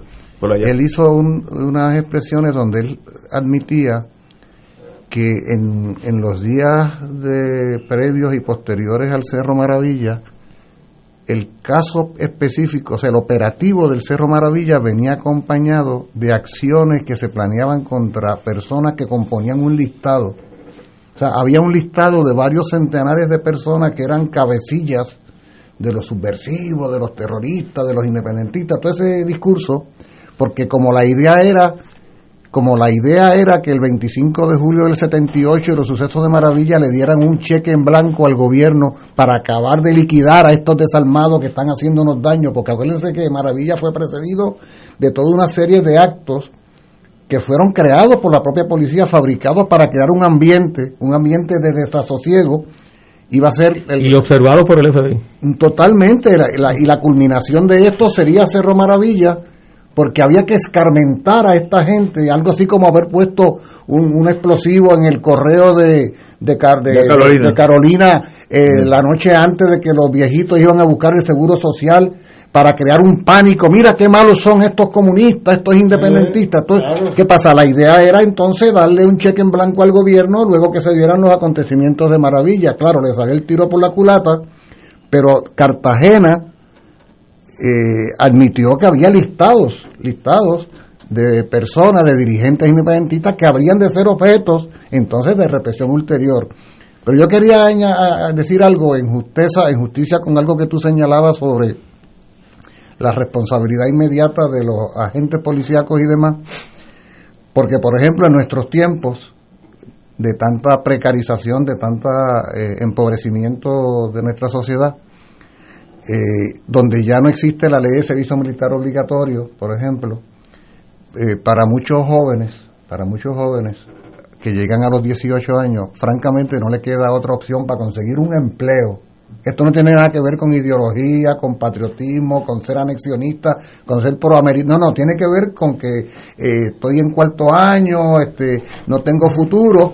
Hombre, Y Julio, entonces- es para, es para- para recibir la beca federal. Sí, pero, pero- que enlistarte, sí, pero ni siquiera esos muchachos que pueden llegar, ni siquiera esos que pueden llegar a la universidad, la única opción que se le ofrece muchas veces es ingresar al ejército. Por eso es que en Puerto Rico el cupo siempre está sobrelleno. Es Es por, un- es por la pobreza. Claro, entonces, en, en el caso de la pero en el caso de la policía también pasa algo. De repente te topas con un amigo que tiene un hijo o dos hijos de 18, 20, 22 años y le pregunta, ¿y tu hijo qué tal? Ah, está en la policía. Un amigo apreciado, un muchacho que tuviste crecer y que ahora son policías. O sea, la situación precaria en lo económico ha Sí. conducido a un número indeterminado de jóvenes puertorriqueños a que vean o en la policía o en las Fuerzas Armadas un empleo ante la ausencia de otras opciones. Pero, pero yo no, yo, eso, eso no es indigno. O sea, yo, no, no, yo no por yo eso, estoy diciendo lo, lo, lo, yo- yo creo que el policía, pues. No, yo, bueno, no estoy, yo no estoy diciendo que yo sí. sé, yo lo sé. que, yo lo que estoy diciendo es No que tiene otra lo que yo estoy diciendo No es opción, sé, oye cualquiera de nosotros que Yo es entendí, padre, ¿no? cualquiera de nosotros que es padre ustedes tienen que pasarle cuando me toco Claro. un policía por alguna razón eh, que tiene 24 años Oye, Oye, yo inevitablemente tengo que ver esa policía. Yo me he topado- Hasta, hasta cometo la torpeza de tutearlo. Yo me he topado Porque con lo es un muchacho. Yo un me he topado con policías que son brillantes y con policías que son torpes. Pero y no- hay algunos que están ahí porque no tienen otra opción, como tú dices. Por eso lo que sería otros, desgraciado- Pero queda mucho por, por, por Lo que- denunciar y queda mucho por hay que seguir insistiendo en que en que se reforme y se y se transforme. Que se profesional- Porque aquí se profesionalice, ¿no? Sí, sí, porque aquí, sí. por ejemplo, la organización Kilómetro Cero, y, y me escriben este ahora mientras estábamos conversando, eh, ha denunciado que desde 2019 han sido asesinadas 23 personas en condiciones en que el asesinato por parte de la policía fue una respuesta desproporcionada. Que no está claro, exacto. No, Sí, no, no sí. solo que no está claro, sino que lo que pudiera considerarse desde el pensamiento del policía La que, falta de entrenamiento, que- sí. que podía representar una amenaza realmente no justificada Que se que fueran, que fueran sí, asesinados. sí. En algunos casos, en otros asesinato puro, o sea, asesinato por, por vicio. Eh, y eso tiene que ver, tiene que ver por, tiene que ver con, con que la institución eh, todavía tiene ese pensamiento o tiene esa cultura de agresión de que yo puedo disponer de la vida del otro de la otra Pero hay la sí. importancia de, de la reforma que se está dando, ¿no? Por eso es que Señores, eso son las seis, tenemos que ir a una pausa y regresamos con este interesantísimo tema. Fuego Cruzado está contigo en todo Puerto Rico.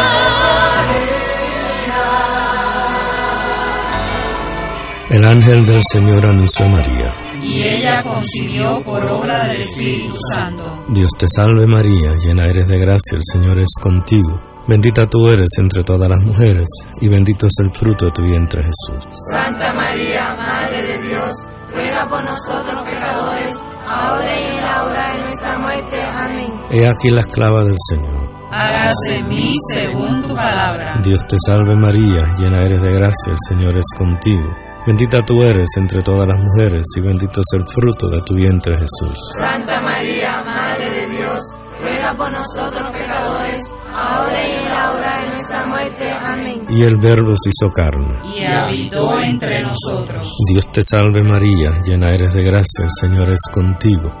Bendita tú eres entre todas las mujeres, y bendito es el fruto de tu vientre Jesús. Santa María, Madre de Dios, ruega por nosotros ahora y en la hora de nuestra muerte. Amén. Ruega por nosotros, Santa Madre de Dios. Para que seamos dignos de alcanzar las promesas de nuestro Señor Jesucristo. Oremos.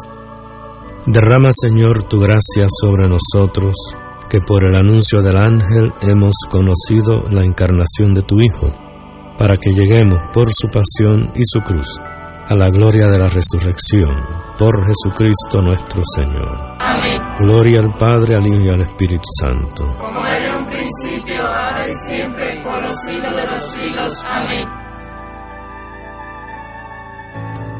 Vivamos esta cuaresma como tiempo de esperanza. Caminemos hacia el santuario de Nuestra Señora, Madre de la Divina Providencia, para la misión cuaresmal 2021. Providencia divina. Nuestro lema, afianzados en la providencia, 16 y 17 de marzo, con la participación de Fray Héctor Lue Cruz y Fray Manuel Avilés. Y el 18 de marzo, con la Santa Misa y la predicación de Monseñor Álvaro Corrada del Río. Todas las noches, adoración del Santísimo y confesiones. Misión Cuaresmal 2021, 16 al 18 de marzo, 7 de la noche, Santuario Nacional de Nuestra Señora, Madre de la Divina Providencia en Cupey. Te esperamos. Transmisión por Radio Paz 810 AM y Radio Paz 810.com. Aquí la llama se enciende cada tarde a las 5 porque escuchas Radio Paz 810 AM, WKBM San Juan y retransmite en diferido WOROFM Corozal San Juan, la Casa de Fuego Cruzado, el programa de más credibilidad en la radio puertorriqueña.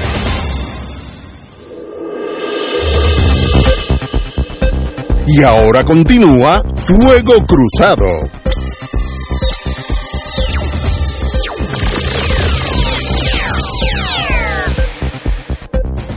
Amigos amigas, el distinguido ex juez Irán, don Irán Sánchez, abogado, escribió un libro, Tu nombre es una historia, que tiene que ver con los eventos que terminaron con el asesinato de Antonia Martínez, Martínez Lagares.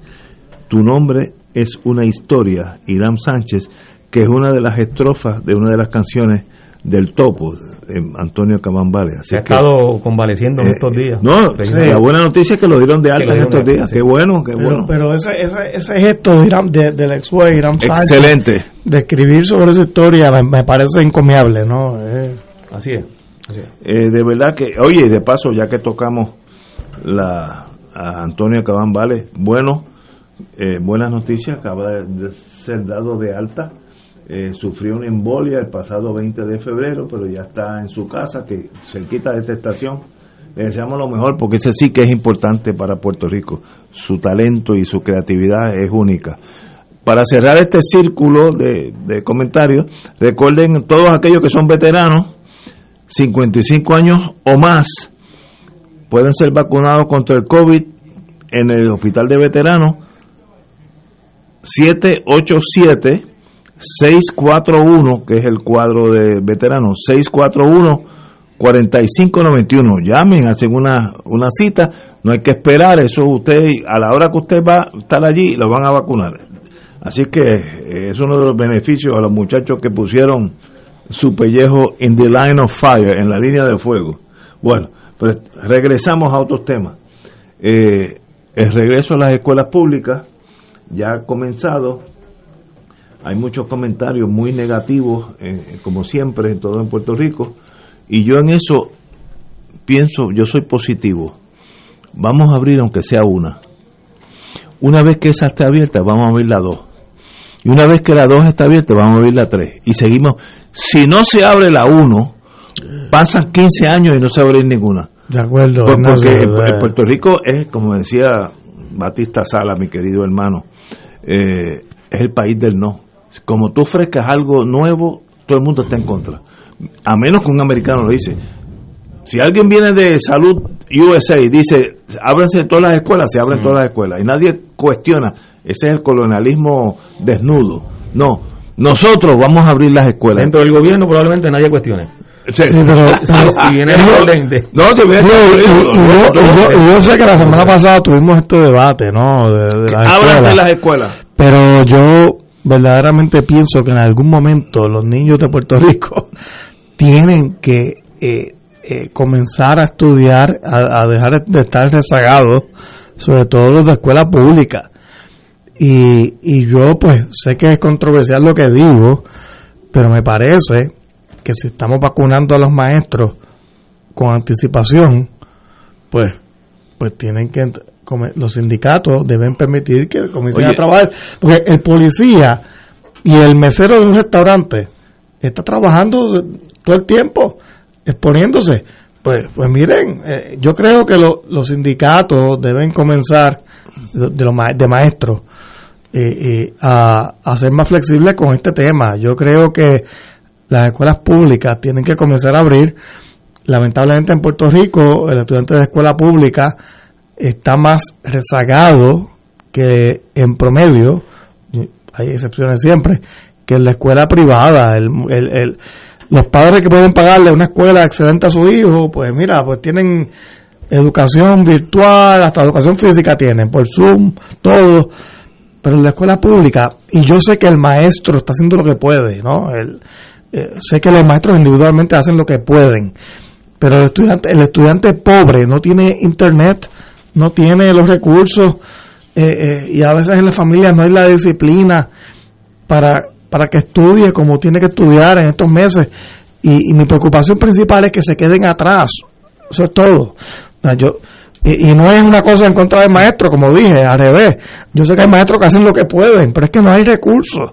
Y las clases tienen que comenzar ya. ¿No? Yo creo que, que la- yo, yo creo que en la conversación del jueves pasado, eh, los cuatro reconocimos que era importante trabajar y planificar para que se pueda dar Claro, el inicio claro, de las labores escolares en, la- en las escuelas. El, el debate en ese sentido no era cuestionar eso, sino cómo, ¿Cómo se, hacía ¿Cómo y, se hace? y cómo además, que es lo, lo que es estrictamente responsable, se reduce el riesgo, no eliminando al No, 100%, estoy de acuerdo. pero reducir el riesgo.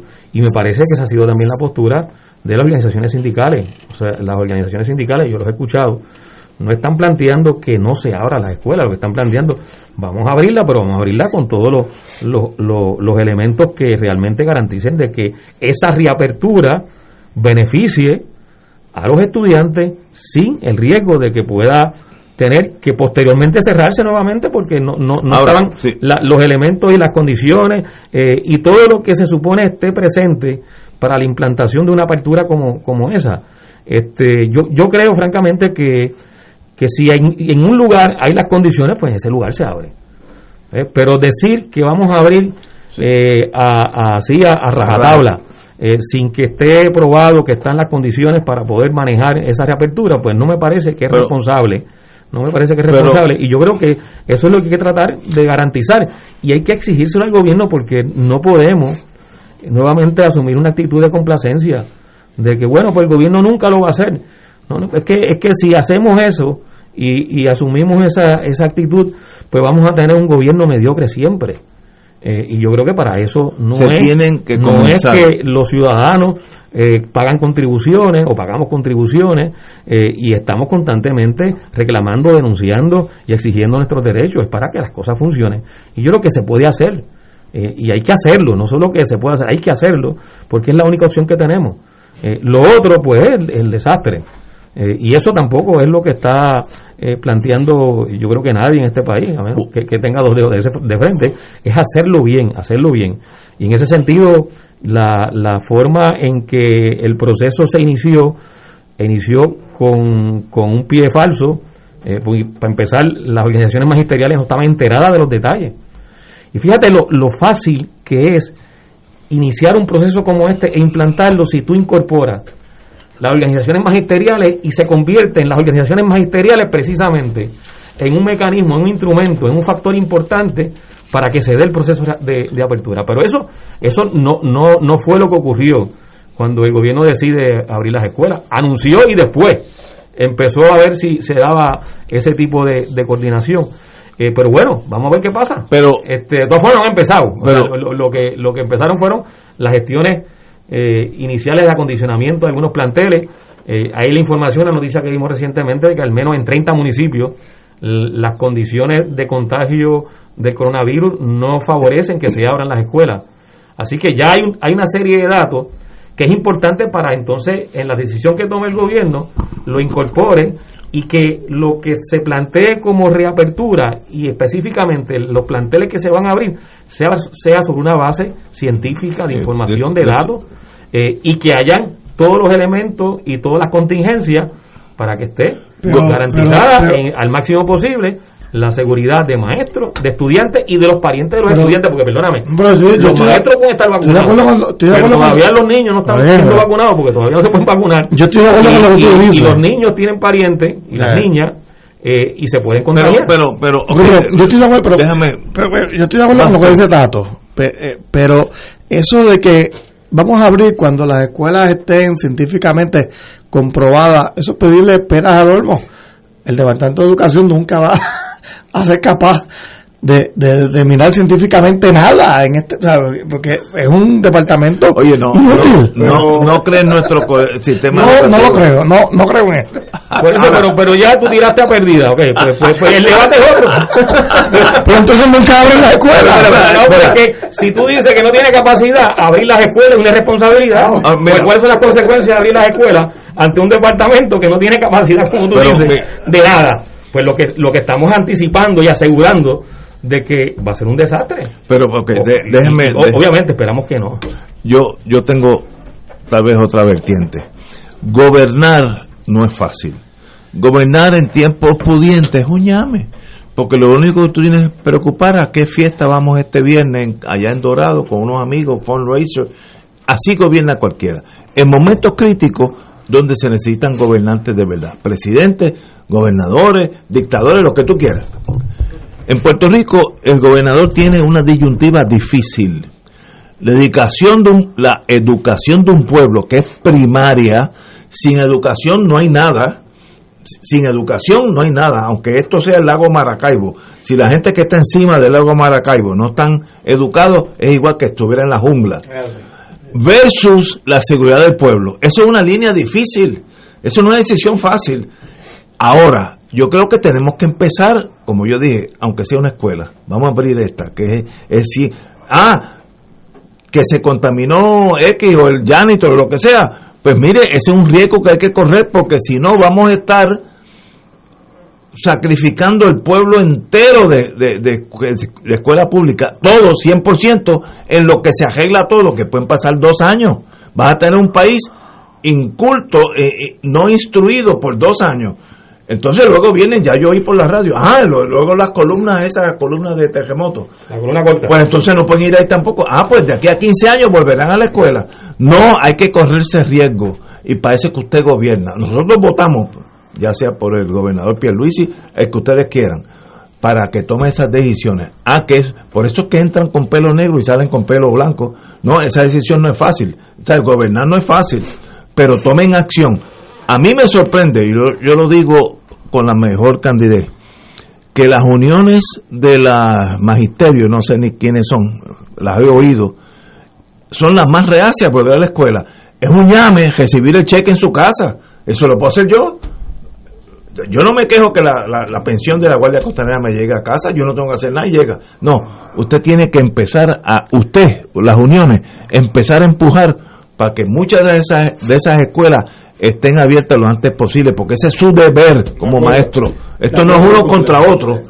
Esto, esto no es uno, los maestros contra los, los patronos, no.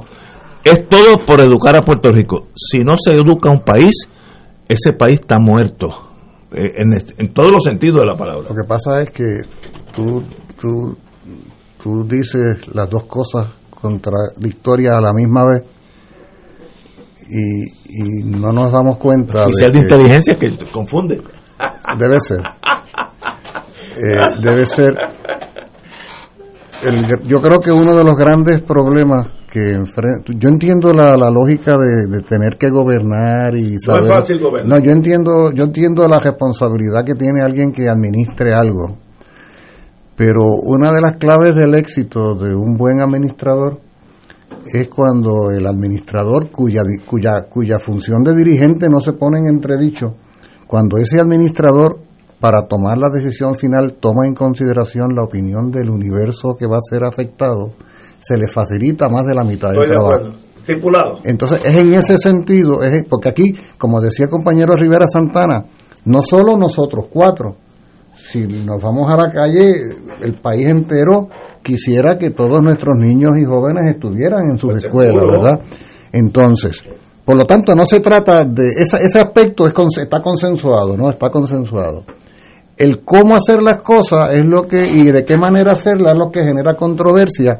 Pero yo te digo a ti, Ignacio, en la medida en que un dirigente, un administrador, toma en consideración el conjunto, asumiendo de que ese conjunto tiene buena fe y buena voluntad, naturalmente. No estamos hablando de los perversos que como quiera van a venir a sabotear, que los habrá en todas partes. En ese sentido, a mí me parece que yo, o sea, si yo hubiera sido el, el- el administrador de este país para tomar una decisión como esa, yo antes de tomar cualquier decisión hubiera tenido un cónclave con todos los eh, inmiscuidos en el asunto a nivel de dirección de algo.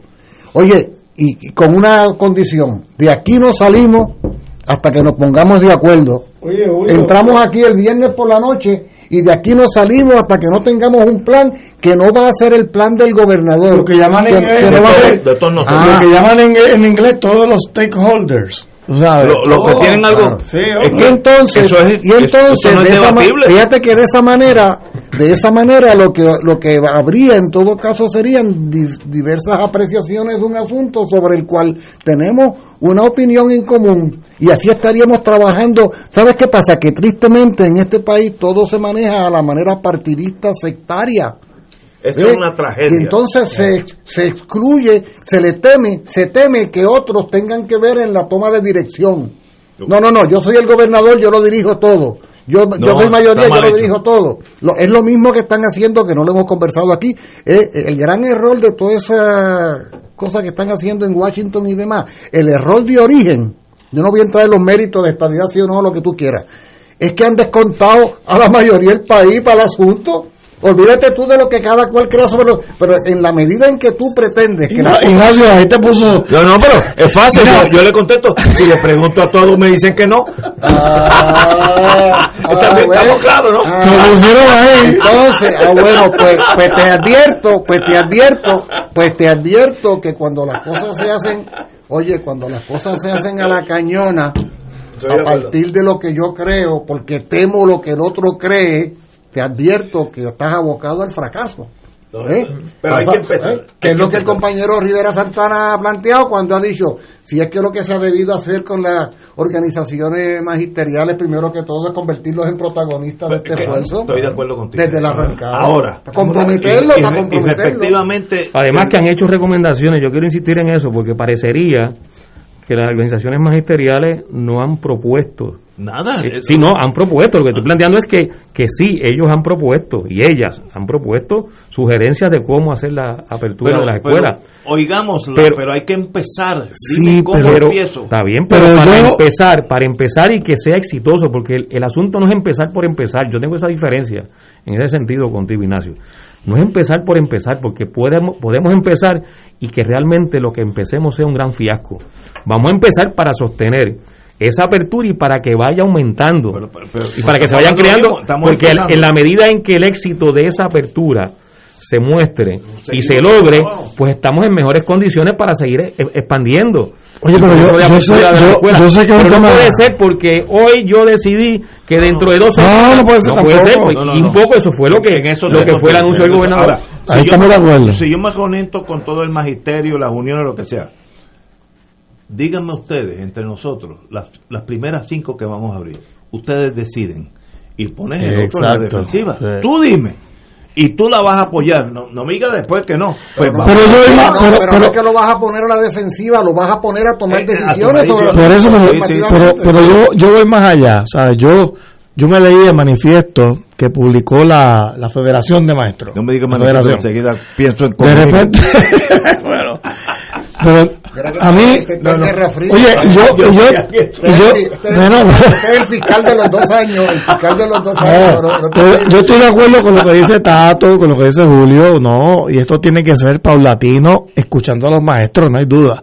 Pero yo me leí el manifiesto de la federación, la federación, hay otras entidades de maestros, y entonces ese manifiesto no dice nada sobre el aprovechamiento académico de los estudiantes. Pues y a mí eso me molestó, a mí, que todo el a mí. tiene que estar en esto. Eh, eh, y, y yo sé que, que los maestros están pendientes a sus estudiantes, no es en contra de ellos.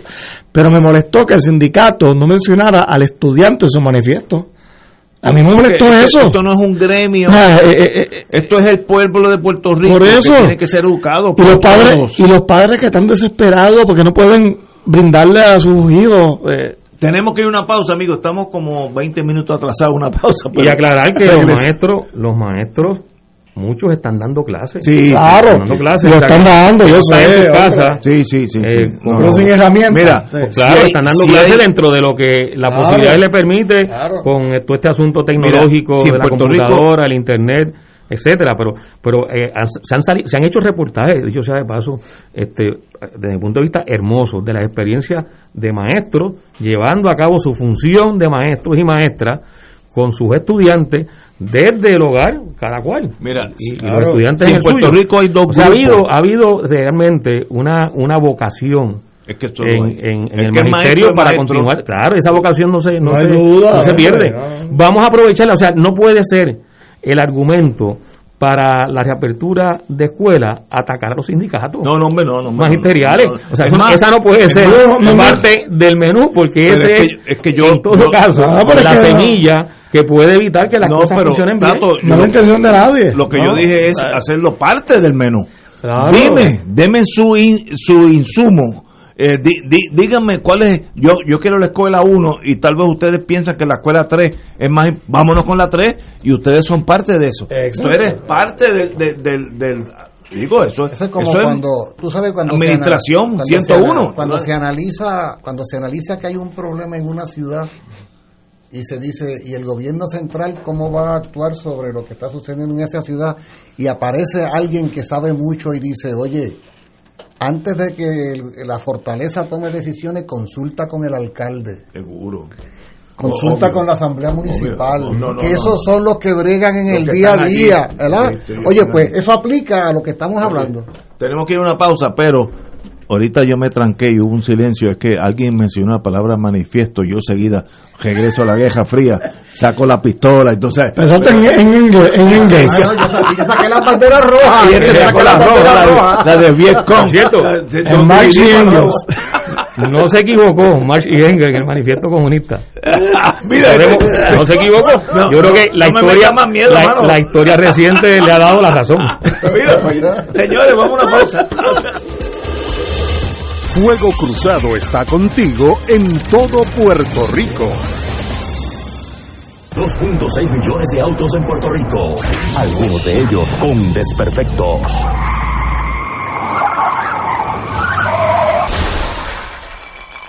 Autocontrol. Tu carro. Tu carro. Tu mundo. Lunes a viernes a las 11 de la mañana por Radio Paz 810 AM.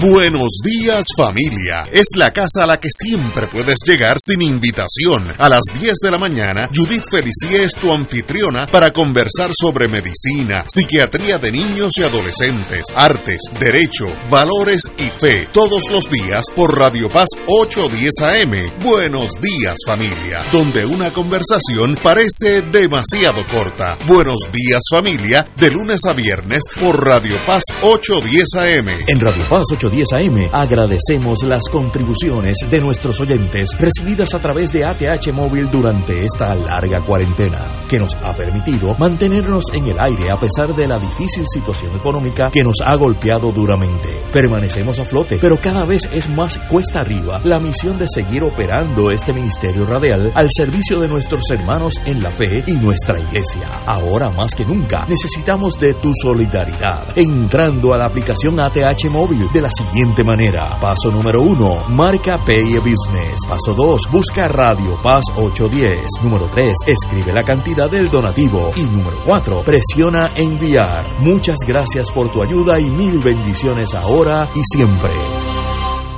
Fanático del deporte, la mejor información y el mejor análisis lo escuchas los sábados a las 2 de la tarde por Impacto Deportivo con Javier Sabat y el más completo elenco en deportes por Radio Paz 810 AM y en las redes sociales Facebook Impacto Deportivo Radio PR Twitter e Instagram Impacto underscore Deport juntos, impactando el deporte nacional.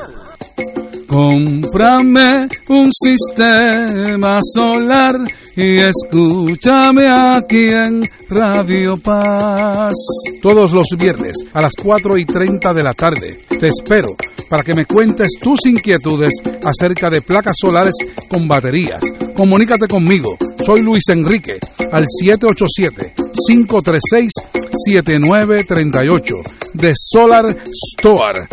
Cómprame un sistema solar. Y ahora continúa Fuego Cruzado.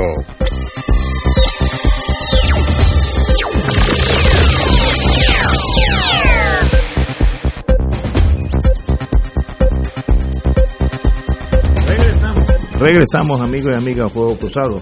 Bueno, buenas noticias.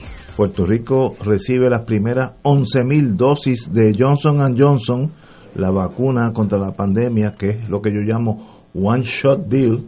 Te ponen una y sigues para tu casa y te olvidas de la pandemia. Así, y tiene la ventaja de administración, que no hay que tenerla congelada como las otras, que hay que tenerla en una congelación bárbara, 70 bajo cero, alguna cosa incomprensible, ¿no? Eh, pero ya son las primeras 11.000. Eh, y quiero ahora brincar al plano internacional una observación, tal vez me equivoque. Eh, los países del tercer mundo, que son casi todos, menos unos pocos que están por encima de esa línea, han tenido problemas con conseguir la vacuna porque la vacuna no es gratis. En el caso de nosotros nos llega gratis porque Estados Unidos la compra y la envuelve. No, no vamos a entrar en eso ahora. Pero China y Rusia hábilmente están tomando esta pandemia. Ustedes van a pensar, este tipo sigue en la Guerra Fría. Usted, yo sé, la- lo siento pensar eso. No, no es que yo sé- lo que va- es que yo sé lo que va a decir. testimonio. Tú mismo te delatas. Yo sé lo que va a decir Ignacio. Pero, Oye, como se autoincrimina, ¿ah? Como se autoincrimina. pero están tomando hábilmente esta encrucijada para decir, ah, Honduras, tú no tienes nada, yo te voy a mandar 200 mil vacunas Eh, chinas, así es, o, de- do- o 200 mil eh, a Salvador o lo que sea, eh, a Biafra, todos esos países ni te ocupe. Y Estados Unidos, ¿qué papelón de egocentristas está teniendo en el mundo? Es- esta vacuna es solamente para nosotros, estoy hablando en el plano De, de acuerdo, de acuerdo. eh, sí, es, sí. es solamente para salvar americanos. Y los muchachos que están allá en el Chaco, en el Paraguay, eso no es importante.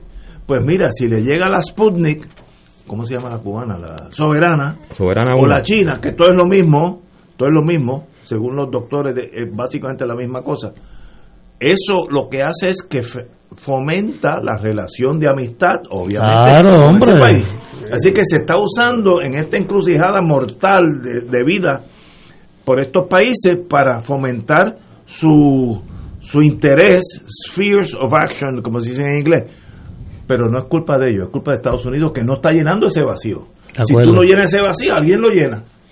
Y, y digo, ¿cómo es posible que en esta etapa Estados Unidos sea tan torpe? No, no, ¿sabes? Casi incomprensible. ¿Por qué no le regalo? Mire, yo tengo un millón de vacunas para Latinoamérica. Un millón. Que no cuesta nada, eso, eso, eso es nada. Este, Pero Ignacio, pero no, yo- no, no tengo contestación a eso. Ahora, Y de hecho, nosotros, que, Pero- en Cuba, en pero- el caso de Estados Unidos, Biden asumió la misma postura que Trump. sí. O sea, ahí no ha habido. Pero es un no ha país, habido cambio. pero es un país en el cual 70, 70 millones de personas votaron por Trump. Y ahí tú ves la ignorancia. No, Eso no, me asusta, eso me asusta. Oye, es que en serio, pero ¿cómo es posible? Y, y, y eso que tú dices, Ignacio, es reflejo de, de la sociedad de los Estados Unidos. Qué bueno que en Puerto Rico nos beneficiamos de que Sí, no, eso- llega- están nadie llegando se las queja vacunas. porque lleguen vacunas. Pero, ¿cómo es posible que, que se pueda ser tan, tan poco solidario, no? Eh, con los vecinos, incluso con México, porque López Obrador Sí, ha pedido. tuvo una conversación con Biden esta semana y, y todavía no ha llegado a nada la petición de López Obrador de que le envíen vacunas a, eso es- no, a la respuesta México. fue que no. Bueno, o sea, imagínate, No, la, y- la, la- es una barbaridad. la funcionaria de prensa de, de, de Biden, Saki, de apellido Saki. Psaki, sí. Saki fue la que respondió públicamente a, a decir que la política del presidente Biden es que no va a haber Pero ningún tipo de, de, de envío de vacunas de parte de Estados Entonces, Unidos a México. alguien va a llenar ese vacío.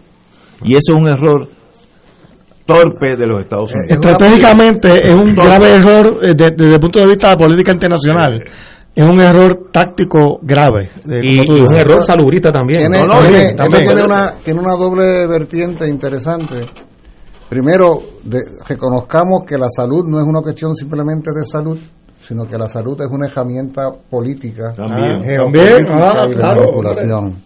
Ahora, en el caso de Rusia en particular, la torpeza es mayúscula porque no se trata de la Unión Soviética, ahora digo yo, no se trata del país socialista. No que me diga eso junto. De la Guerra Fría. no es la Guerra No. Fría, se trata de Claro. un país, oye, se trata de un país de una economía capitalista, conservadora, China también. que lo que está queriendo es fortalecer su presencia en el planeta y Estados Unidos le está brindando en bandeja de plata a Rusia la oportunidad precisamente de aparecer como el beneficiador, ¿no? Claro. el filántropo, el, el, el- el desprendido, porque tampoco las Sputnik son de gratis, ¿ah? han de ser más baratas probablemente, pero pero allá hay toda una elaboración económica y financiera. Pero es ¿no? torpeza de Estados Unidos. Claro, claro, Ahora, en el caso de Cuba, Torpeza. en el- pero en el caso de Cuba que tú mencionas al hacer el análisis, hay una situación adicional y es que en el caso de Cuba, el gobierno de Estados Unidos desde los principios de los 60 aplica el bloqueo económico contra Cuba y ese bloqueo económico eh, afecta, entre otros renglones sensibles de la sociedad cubana, el área de la salud. Entonces, ¿qué pasa? Eh, No solo eh, un país pequeño como Cuba es dependiente de herramientas o, o de refacciones o de maquinaria de, de su vecino al norte que tiene una inmensa economía industrial, sino que además está necesitado de medicamentos. Ante esa situación, aquí hubo una decisión, estaba leyendo el otro día sobre ese particular, hubo una decisión hace bastantes años de Fidel Castro de convertir a Cuba en una potencia biotecnológica. O sea, de hacer de Cuba una gran potencia y Cuba se ha convertido en una gran potencia No, de la no le, no le digas eso a Trump porque Bueno, no, no.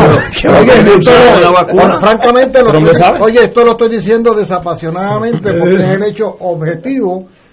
O sea, los cubanos tuvieron que empezar a ser autosuficientes en materia de todas las vacunas y todos los medicamentos hombre, fundamentales, eh, eh. porque lo otro era o carecer de ellos o tener que ir al otro lado del planeta a comprarlo a quién sabe qué precio. Entonces empezaron a hacer auto. Oye, dígaseme, al- tú hablabas del tercer mundo hace un momento, dígaseme qué otro país del tercer mundo Tiene una vacuna. está generando ahora mismo una vacuna que Ninguno está, otro, que ninguno está otro. poniendo al servicio. Entonces, No, no países desarrollados. ¿Ah?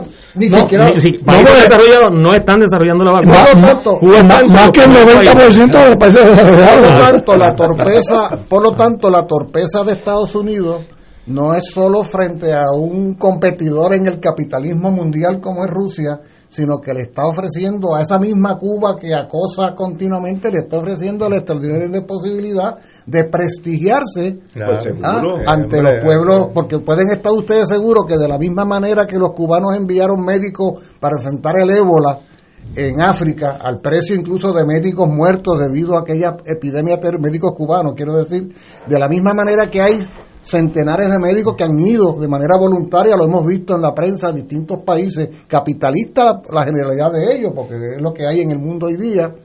De esa misma manera aparecerá la vacuna soberana siendo utilizada en distintas partes del Yo mundo. me, yo me pongo la ¿Y a quién le vacuna. van a agradecer? ¿A, A quién Cuba. le van? Pues a Claro. pues, lógicamente. Muy bien. No, y, Yo- que yo ya yo- Cuba anunció que yo va, me- que va a enviar vacunas a muchos países. Por eso, yo, Sobre yo todo me, los países yo me más, pongo más la primera que me llegue, que, que yo no me la he puesto.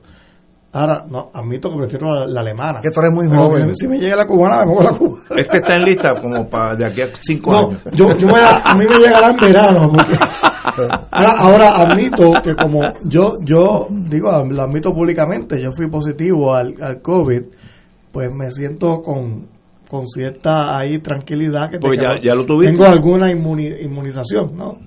Pero no por eso no puede bajar la guardia. Esto, Ahora, ahora, mira. Ahora, la vacuna que me llegue, aunque sea la Sputnik, Oye, me, la pongo. bendito. La, la que sea. La que sea. Después- Ahora, después que esté validada. ¿no? pero, Claro. pero es que estamos. Y cuando te la ponga te vas a sentir en el espacio. Y ten cuidado porque en Brasil, ¿cómo- cómo en Brasil dentro de la locura de Bolsonaro, hubo gente que inyectaron vacunas de aire. Pero, pero Bolsonaro loco. la matan. No, no, pero eso, eso es una Ese locura. hombre, ese hombre me. Pero me en, Brasil se está ah, vacunando la China y en Argentina la rusa. Y está dando eh, eh, resultados positivos. Allí Pero- no hay pero- Pero el reacciones. presidente de Brasil dijo que no, que la gente le dijo a la gente no se pongan la vacuna. Ah, no, sí, ese era un. Trump. Eso es una, es una porquería. Eso, y No, de hecho, en el caso de Argentina y México, ellos están recibiendo vacunas, la Sputnik V, pero también están recibiendo la de Pfizer. También. Están recibiendo la de la de Moderna, así que hay muchos países que están haciendo lo que se supone que se haga. O sea, yo necesito vacunar a mi que población que es lo X- que venga, que es exacto. X millones de habitantes. ¿A quién me puede proveer un millón? Le compro un millón a este. Sí. ¿A quién me puede proveer 500 mil? Le compro 500 mil. Lo importante es que tengan el suficiente, Pero unido, pero el unido, suficiente, suficiente pero cantidad de vacunas para vacunar a la gente. Pero unido a tu planteamiento inicial, también es eh, grave, es serio, cuán desigual está siendo el acceso sobre todo de esos países del tercer mundo, a las vacunas. No, eso, eso Seguro. están increíble. literalmente o sea, en el tercer mundo. Hay países a los que no ha llegado una sola Nada, vacuna. nada. En, en África hay países que no ha llegado una. Sí, porque estas vacunas no son gratis. No, no, esto, esto. No, no, eso, hay que eh, comprarlas. eh, aunque sea descuento, hay que Claro, pagarla. hay que pagarlo, claro, porque. Ahora, te voy a decir, Es terrible eso. como uno penetra naciones, eh, eh, quitemos la, estas vacunas, porque de eso yo no sé nada, pero yo, yo me acuerdo del tercer mundo. En Estados Unidos, en la Guerra Fría, le decían a un montón de países, eh, ¿ustedes quieren entrenar pilotos de combate? Vénganse para acá, yo los entreno. Argentinos, muchos de los pilotos que resultaron tan efectivos contra los ingleses en las Malvinas, habían sido entrenados en Estados Unidos, pilotos argentinos. Lo mismo que tiraban después los desaparecidos al mar. Sí, pero siempre hay su, siempre hay su lado negativo a todo. en Chile, pero, Operación pero, Cóndor. ¿por qué tú haces eso?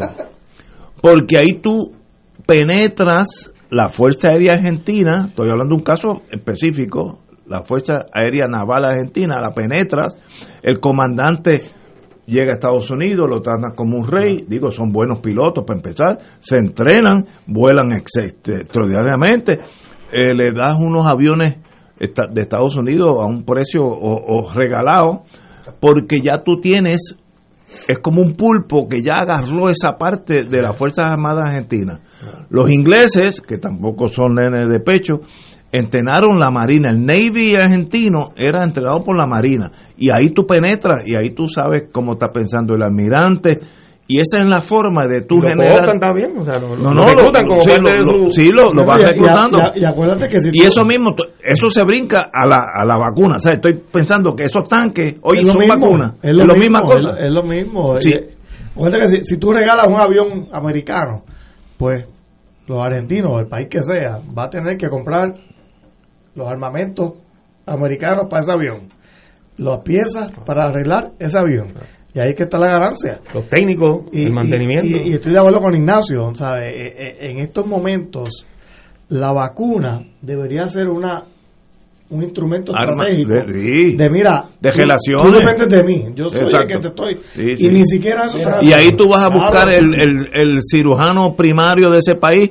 Vente para acá para yo enseñarte. y, Ahora, qué terrible. empiezas a enamorarlo. terrible que en medio de una pandemia, y el nombre pandemia implica que está involucrado eh, la humanidad, todavía prevalezcan ese tipo de pensamientos.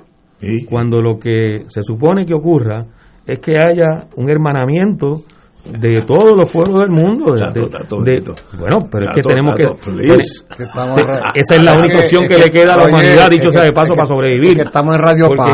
Porque de lo contrario, lo que está ocurriendo con las vacunas está ocurriendo con el Con entorno todo. natural, está ocurriendo con la contaminación ambiental, está ocurriendo Estoy con el calentamiento del planeta. O sea, se nos va la vida como especie. Pero esa- si esa no es el hermanamiento lo que presida la respuesta en el caso que de no este solo- tipo de eventos como una pandemia no solo- para todos los países y para todos los pueblos. No solo hay torpeza, esa que hemos señalado, hay una insensatez. es más allá de torpeza Mira, de te contigo. voy a dar un ejemplo bien concreto. Todos estábamos a la expectativa de la actitud que asumiría el gobierno de Biden frente a Venezuela. Una vez Que no pasa Venezuela ha sido acosada de la manera más inaudita durante todos estos años. Uno pensaba que iba a haber algún tipo de relajamiento de tensiones y desde Caracas incluso se llamaba a eso. Y me bueno caramba Ahora vamos a vamos a ver si podemos pues no. Oye uno de los países que con más éxito ha bregado con el tema de la pandemia en América Latina es Venezuela, que es uno de los países que per cápita tiene el índice de los más bajos de, de fallecimientos y enfermos.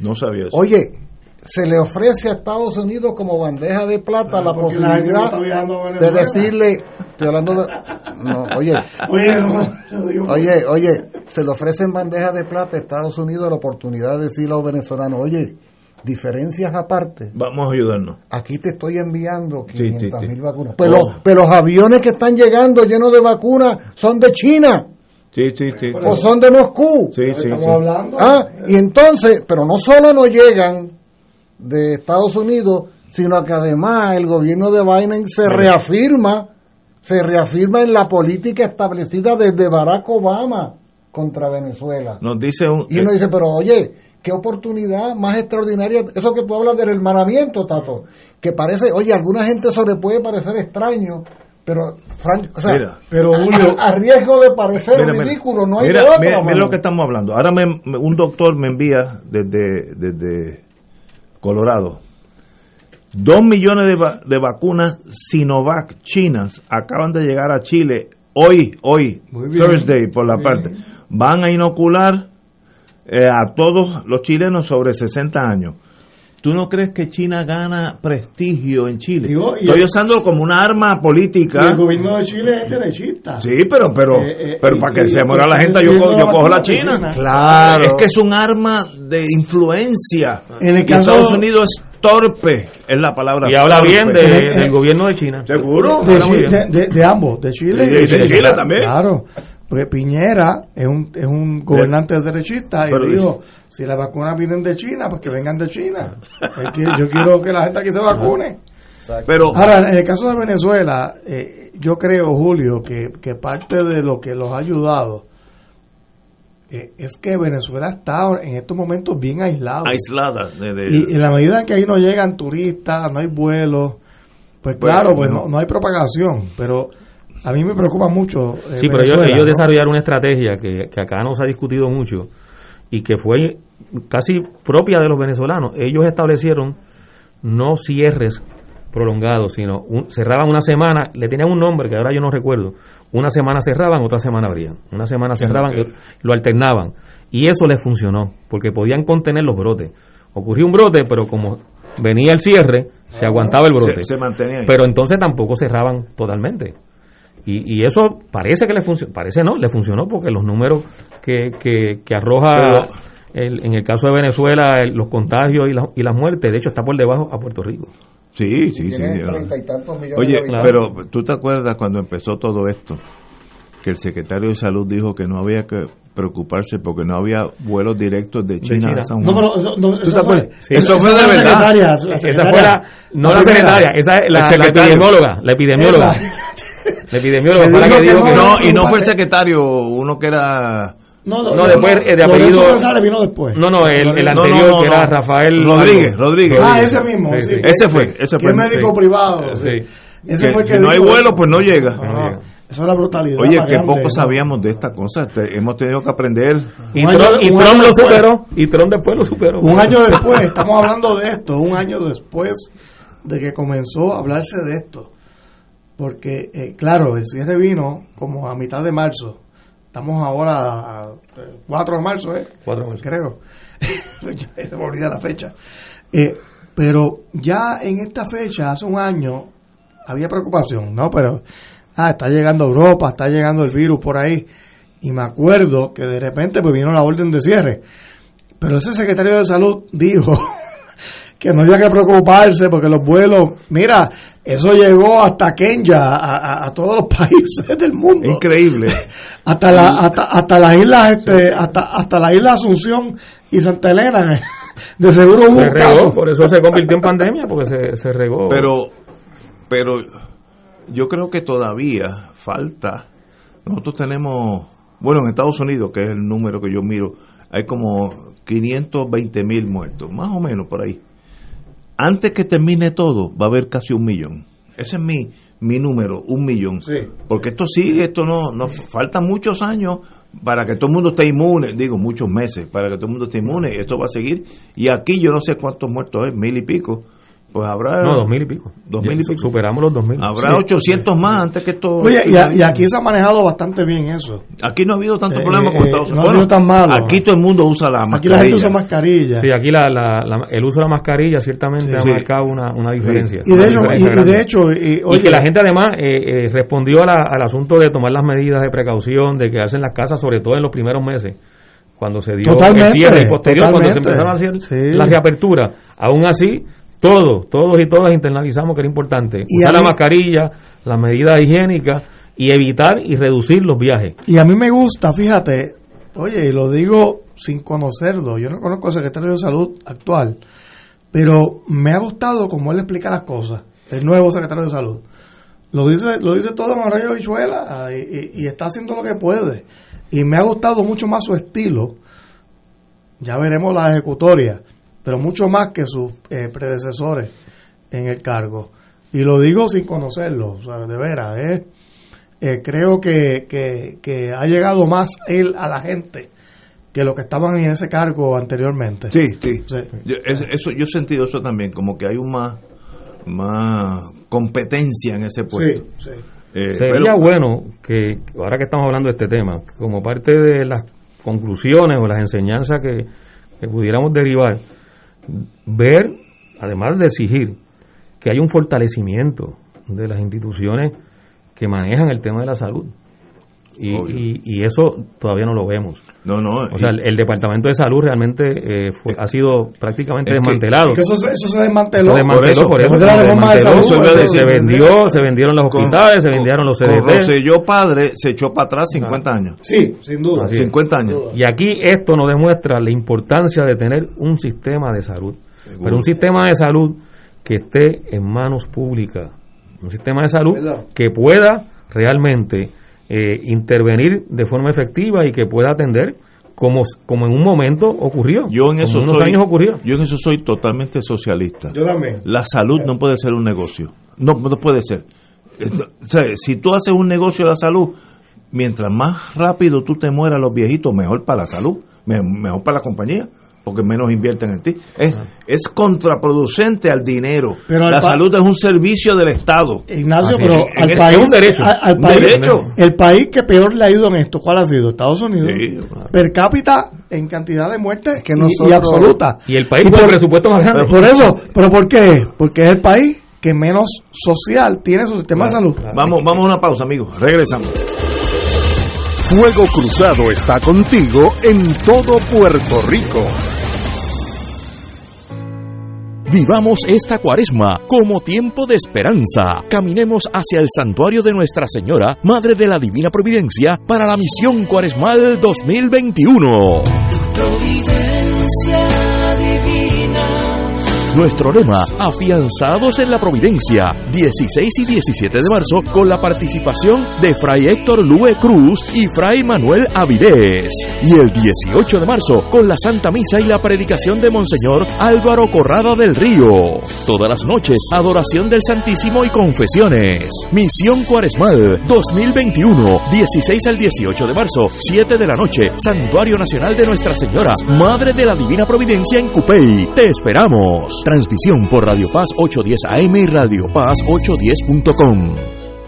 Radio Paz te ofrece el mejor motivo para levantarte temprano y disfrutar el comienzo de un nuevo día de lunes a viernes con Enrique Liboy y Radio Paz en la mañana. La dosis perfecta de noticias, deportes y éxitos musicales de todos los tiempos, humor y curiosidades, calendario de actividades y tus peticiones musicales por el 787-300-4982. Conéctate con el 810 AM de lunes a viernes con Enrique Liboy y Radio Paz en la mañana. En Oro 92.5 FM, Radio Paz 810 y el Canal 13 estamos trabajando a tono con la emergencia que en estos momentos está viviendo Puerto Rico. Estamos ofreciendo nuestros servicios al máximo con el personal disponible según nos permitan las circunstancias. Si tiene un mensaje para ofrecer a sus asociados, clientes o personal, solo tiene que llamar al 787-349-7949. 787-552-0825 y nuestros empleados le comunicarán al personal de ventas para atender su necesidad. A nuestros clientes estén en comunicación con su ejecutivo o ejecutiva de ventas que continúan ofreciendo sus servicios como de costumbre. Recuerden los teléfonos 787-349-7949 y 787-552-0825. Y ahora continúa Fuego Cruzado.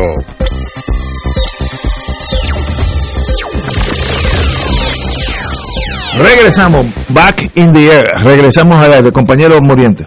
Quería decir un par de cosas, ya estamos en las postrimerías del programa. Eh, estamos hablando hace un instante de la importancia de la salud como, como derecho, no meramente como servicio, como derecho fundamental. Y es que en el programa de hoy hemos hablado de por lo menos dos asuntos que deben contemplarse desde la perspectiva de derechos fundamentales. El último, el más reciente, es el de salud, pero previamente tocamos el tema de educación. Y en ambos casos, porque esa preocupación que nosotros, mira cuánta vehemencia, cuánta energía se vuelca en esta mesa cuando hablamos del tema del retorno a las clases. Y es porque evidentemente estamos hablando de un derecho fundamental. Un derecho fundamental a la vida, porque la vida digna supone una vida saludable. O sea, de- el- el- el primer gran derecho humano, el primer gran derecho humano es el derecho a la vida. Pero no es cualquier vida, es el derecho a la vida digna. Parte fundamental de la dignidad de una vida digna es una vida saludable. Es una vida culta, una vida con conocimiento y también es una vida segura. El tema que tratábamos de la cuestión de la policía y demás. O sea, es- esos son los componentes que le imprimen un sentido de dignidad a la vida. Por lo tanto, no es que estemos hablando de asuntos pasajeros o circunstanciales. Estamos hablando de lo que se supondría que fueran paradigmas De lo melu- esenciales de lo meludar. de, de una sociedad. Meludar. Claro, claro que sí. Y en ese contexto, ojalá y los amigos y amigas Radio Escucha coincidan con nosotros en esa apreciación trascendental de lo que es seguridad, de lo que es salud, de lo que es educación, porque eso es lo que provee una vida digna.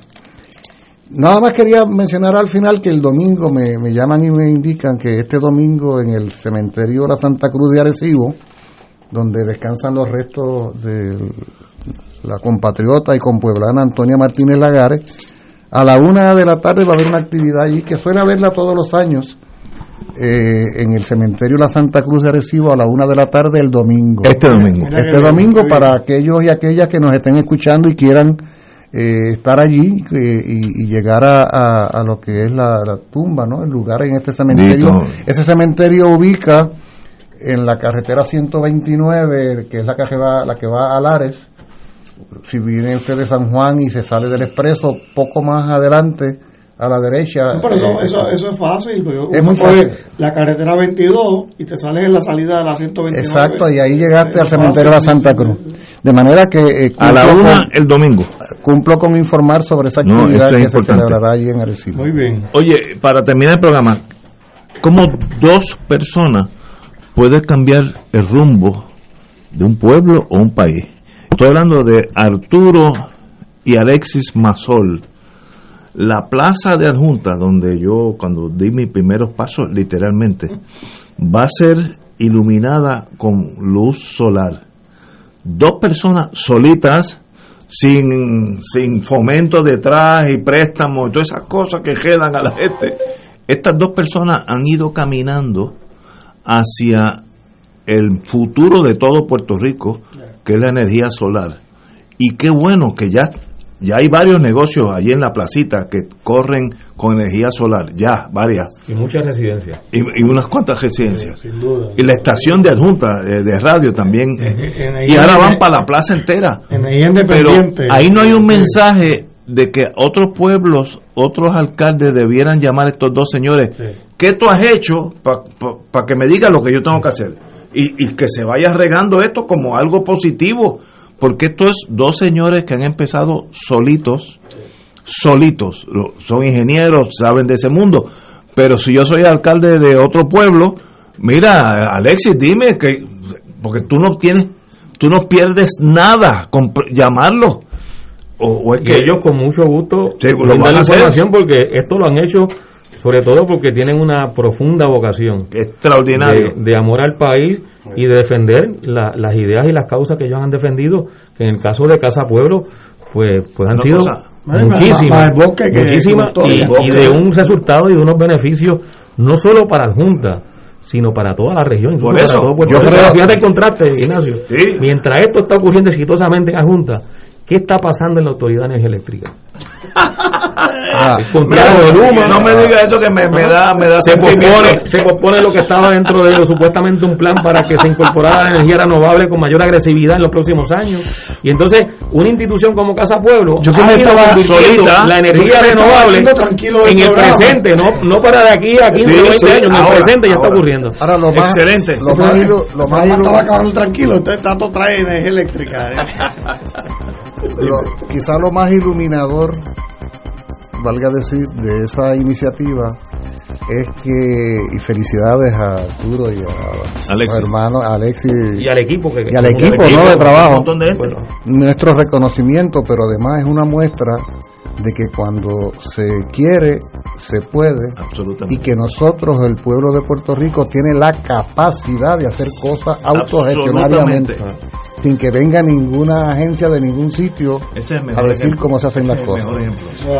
Es- esa es una manera de construir patria y nación. Ah, Absolutamente. sí, más allá del discurso Y y, qué bueno. demás. Es la manera concreta de decir tenemos la capacidad de construir país. Y es el futuro, el futuro de Puerto Rico en términos económicos, energéticos, es ese. Este, Buscar la independencia energética, energética- eh, energía eh, sin contaminación y a prueba de, de- de huracanes. Y eso es lo que ellos están haciendo allí. Y la, y la independencia en todos los sentidos. Aunque yo no, aunque, aunque yo no yo no puedo hablar por los masol pero yo estoy seguro que si un alcalde le pide consejo se lo van a dar de la mejor Claro, forma claro que sí. y no puede no hay downside no pierde nada así que háganlo compañeros alcaldes señores hasta mañana viernes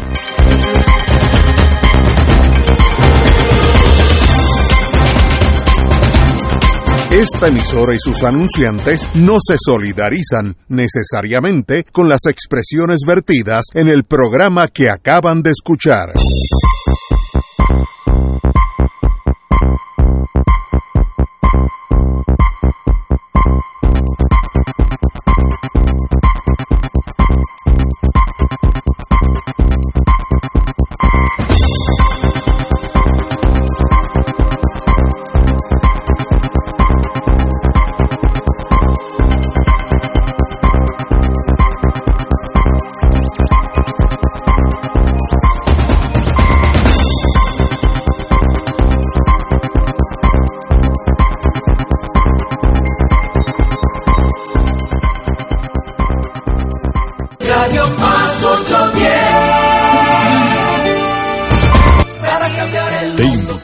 Todos los domingos a la una de la tarde por Radio Paz 810 AM y los sábados a las 7 de la mañana por Oro 92.5 Cuidando la Creación con la hermana Lisi y sus colaboradores. Entrevista, mensajes educativos y dándole voz a grupos que ayudan a cuidar la creación en el mundo. Recuerda por Radio Paz 810 AM, una de la tarde, domingo, sábado por Oro 92.5 FM a las 7 de la mañana. Este es un mensaje del sistema de alerta de emergencia. El jueves 11 de marzo, las emisoras de radio, televisión y sistemas de cable y satélite de Puerto Rico estarán participando en el simulacro de alerta Tsunami Caribe Wave 2021. Si usted escucha la señal de alerta o sirenas ese día alrededor de las 10 de la mañana, no olvide que se trata de una prueba. Recuerde, el sistema de alerta de emergencia es su fuente oficial de información cuando surgen posibles situaciones de peligro para la población. Lo próximo, el Santo Rosario. El camino de Cuaresma. Nombra, identifica las cruces que hay en tu vida. El obispo de Roma retoma su agenda aérea en el 2021 visitando Irak. Primera visita papal a ese pueblo. Y en Puerto Rico oramos por el éxito de dicha jornada de buena voluntad. Del 5 al 8 de marzo con el lema Todos somos hermanos. Su santidad tendrá un encuentro interreligioso en las llanuras de Ur. Visitará Mosul, Karagosh y celebrará la Santa Misa en el Estadio Franzo Iraní en Erbil. Los misioneros de Radio Paz 810 AM y nuestros radioyentes ponemos en oración el viaje apostólico del Papa Francisco, deseándole éxito en su misión y los frutos de esta histórica travesía.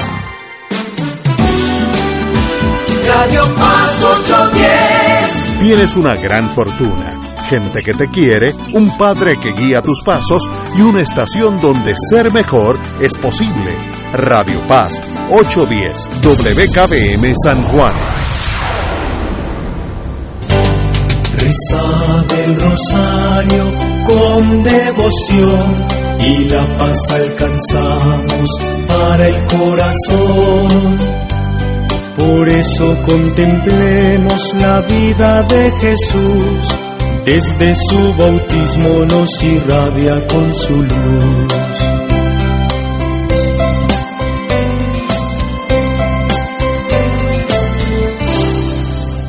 Buenas noches. Buenas noches, hermanas y hermanos en Cristo y María.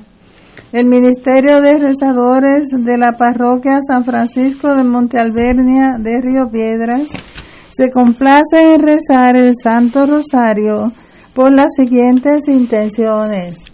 Oremos por nuestros obispos, sacerdotes, diáconos religiosos y religiosas, ministros extraordinarios de la comunión, los catequistas, por nuestro arzobispo Monseñor Roberto Octavio González Nieves y su obispo auxiliar Alberto Figueroa, por nuestro párroco y nuestro consejero espiritual Fray Aníbal Rosario.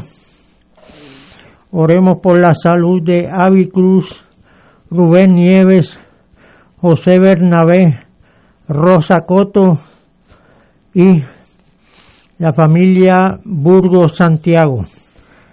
También por el eterno descanso de Padre Antonio Robles, Padre Mariano Martínez, Diácono Camilo Ortiz, por Héctor Pagán y Víctor Rosario.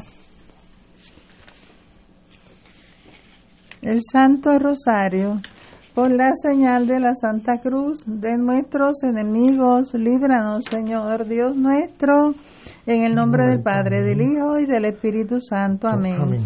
Señor mío Jesucristo, Dios y hombre verdadero, Creador, Padre,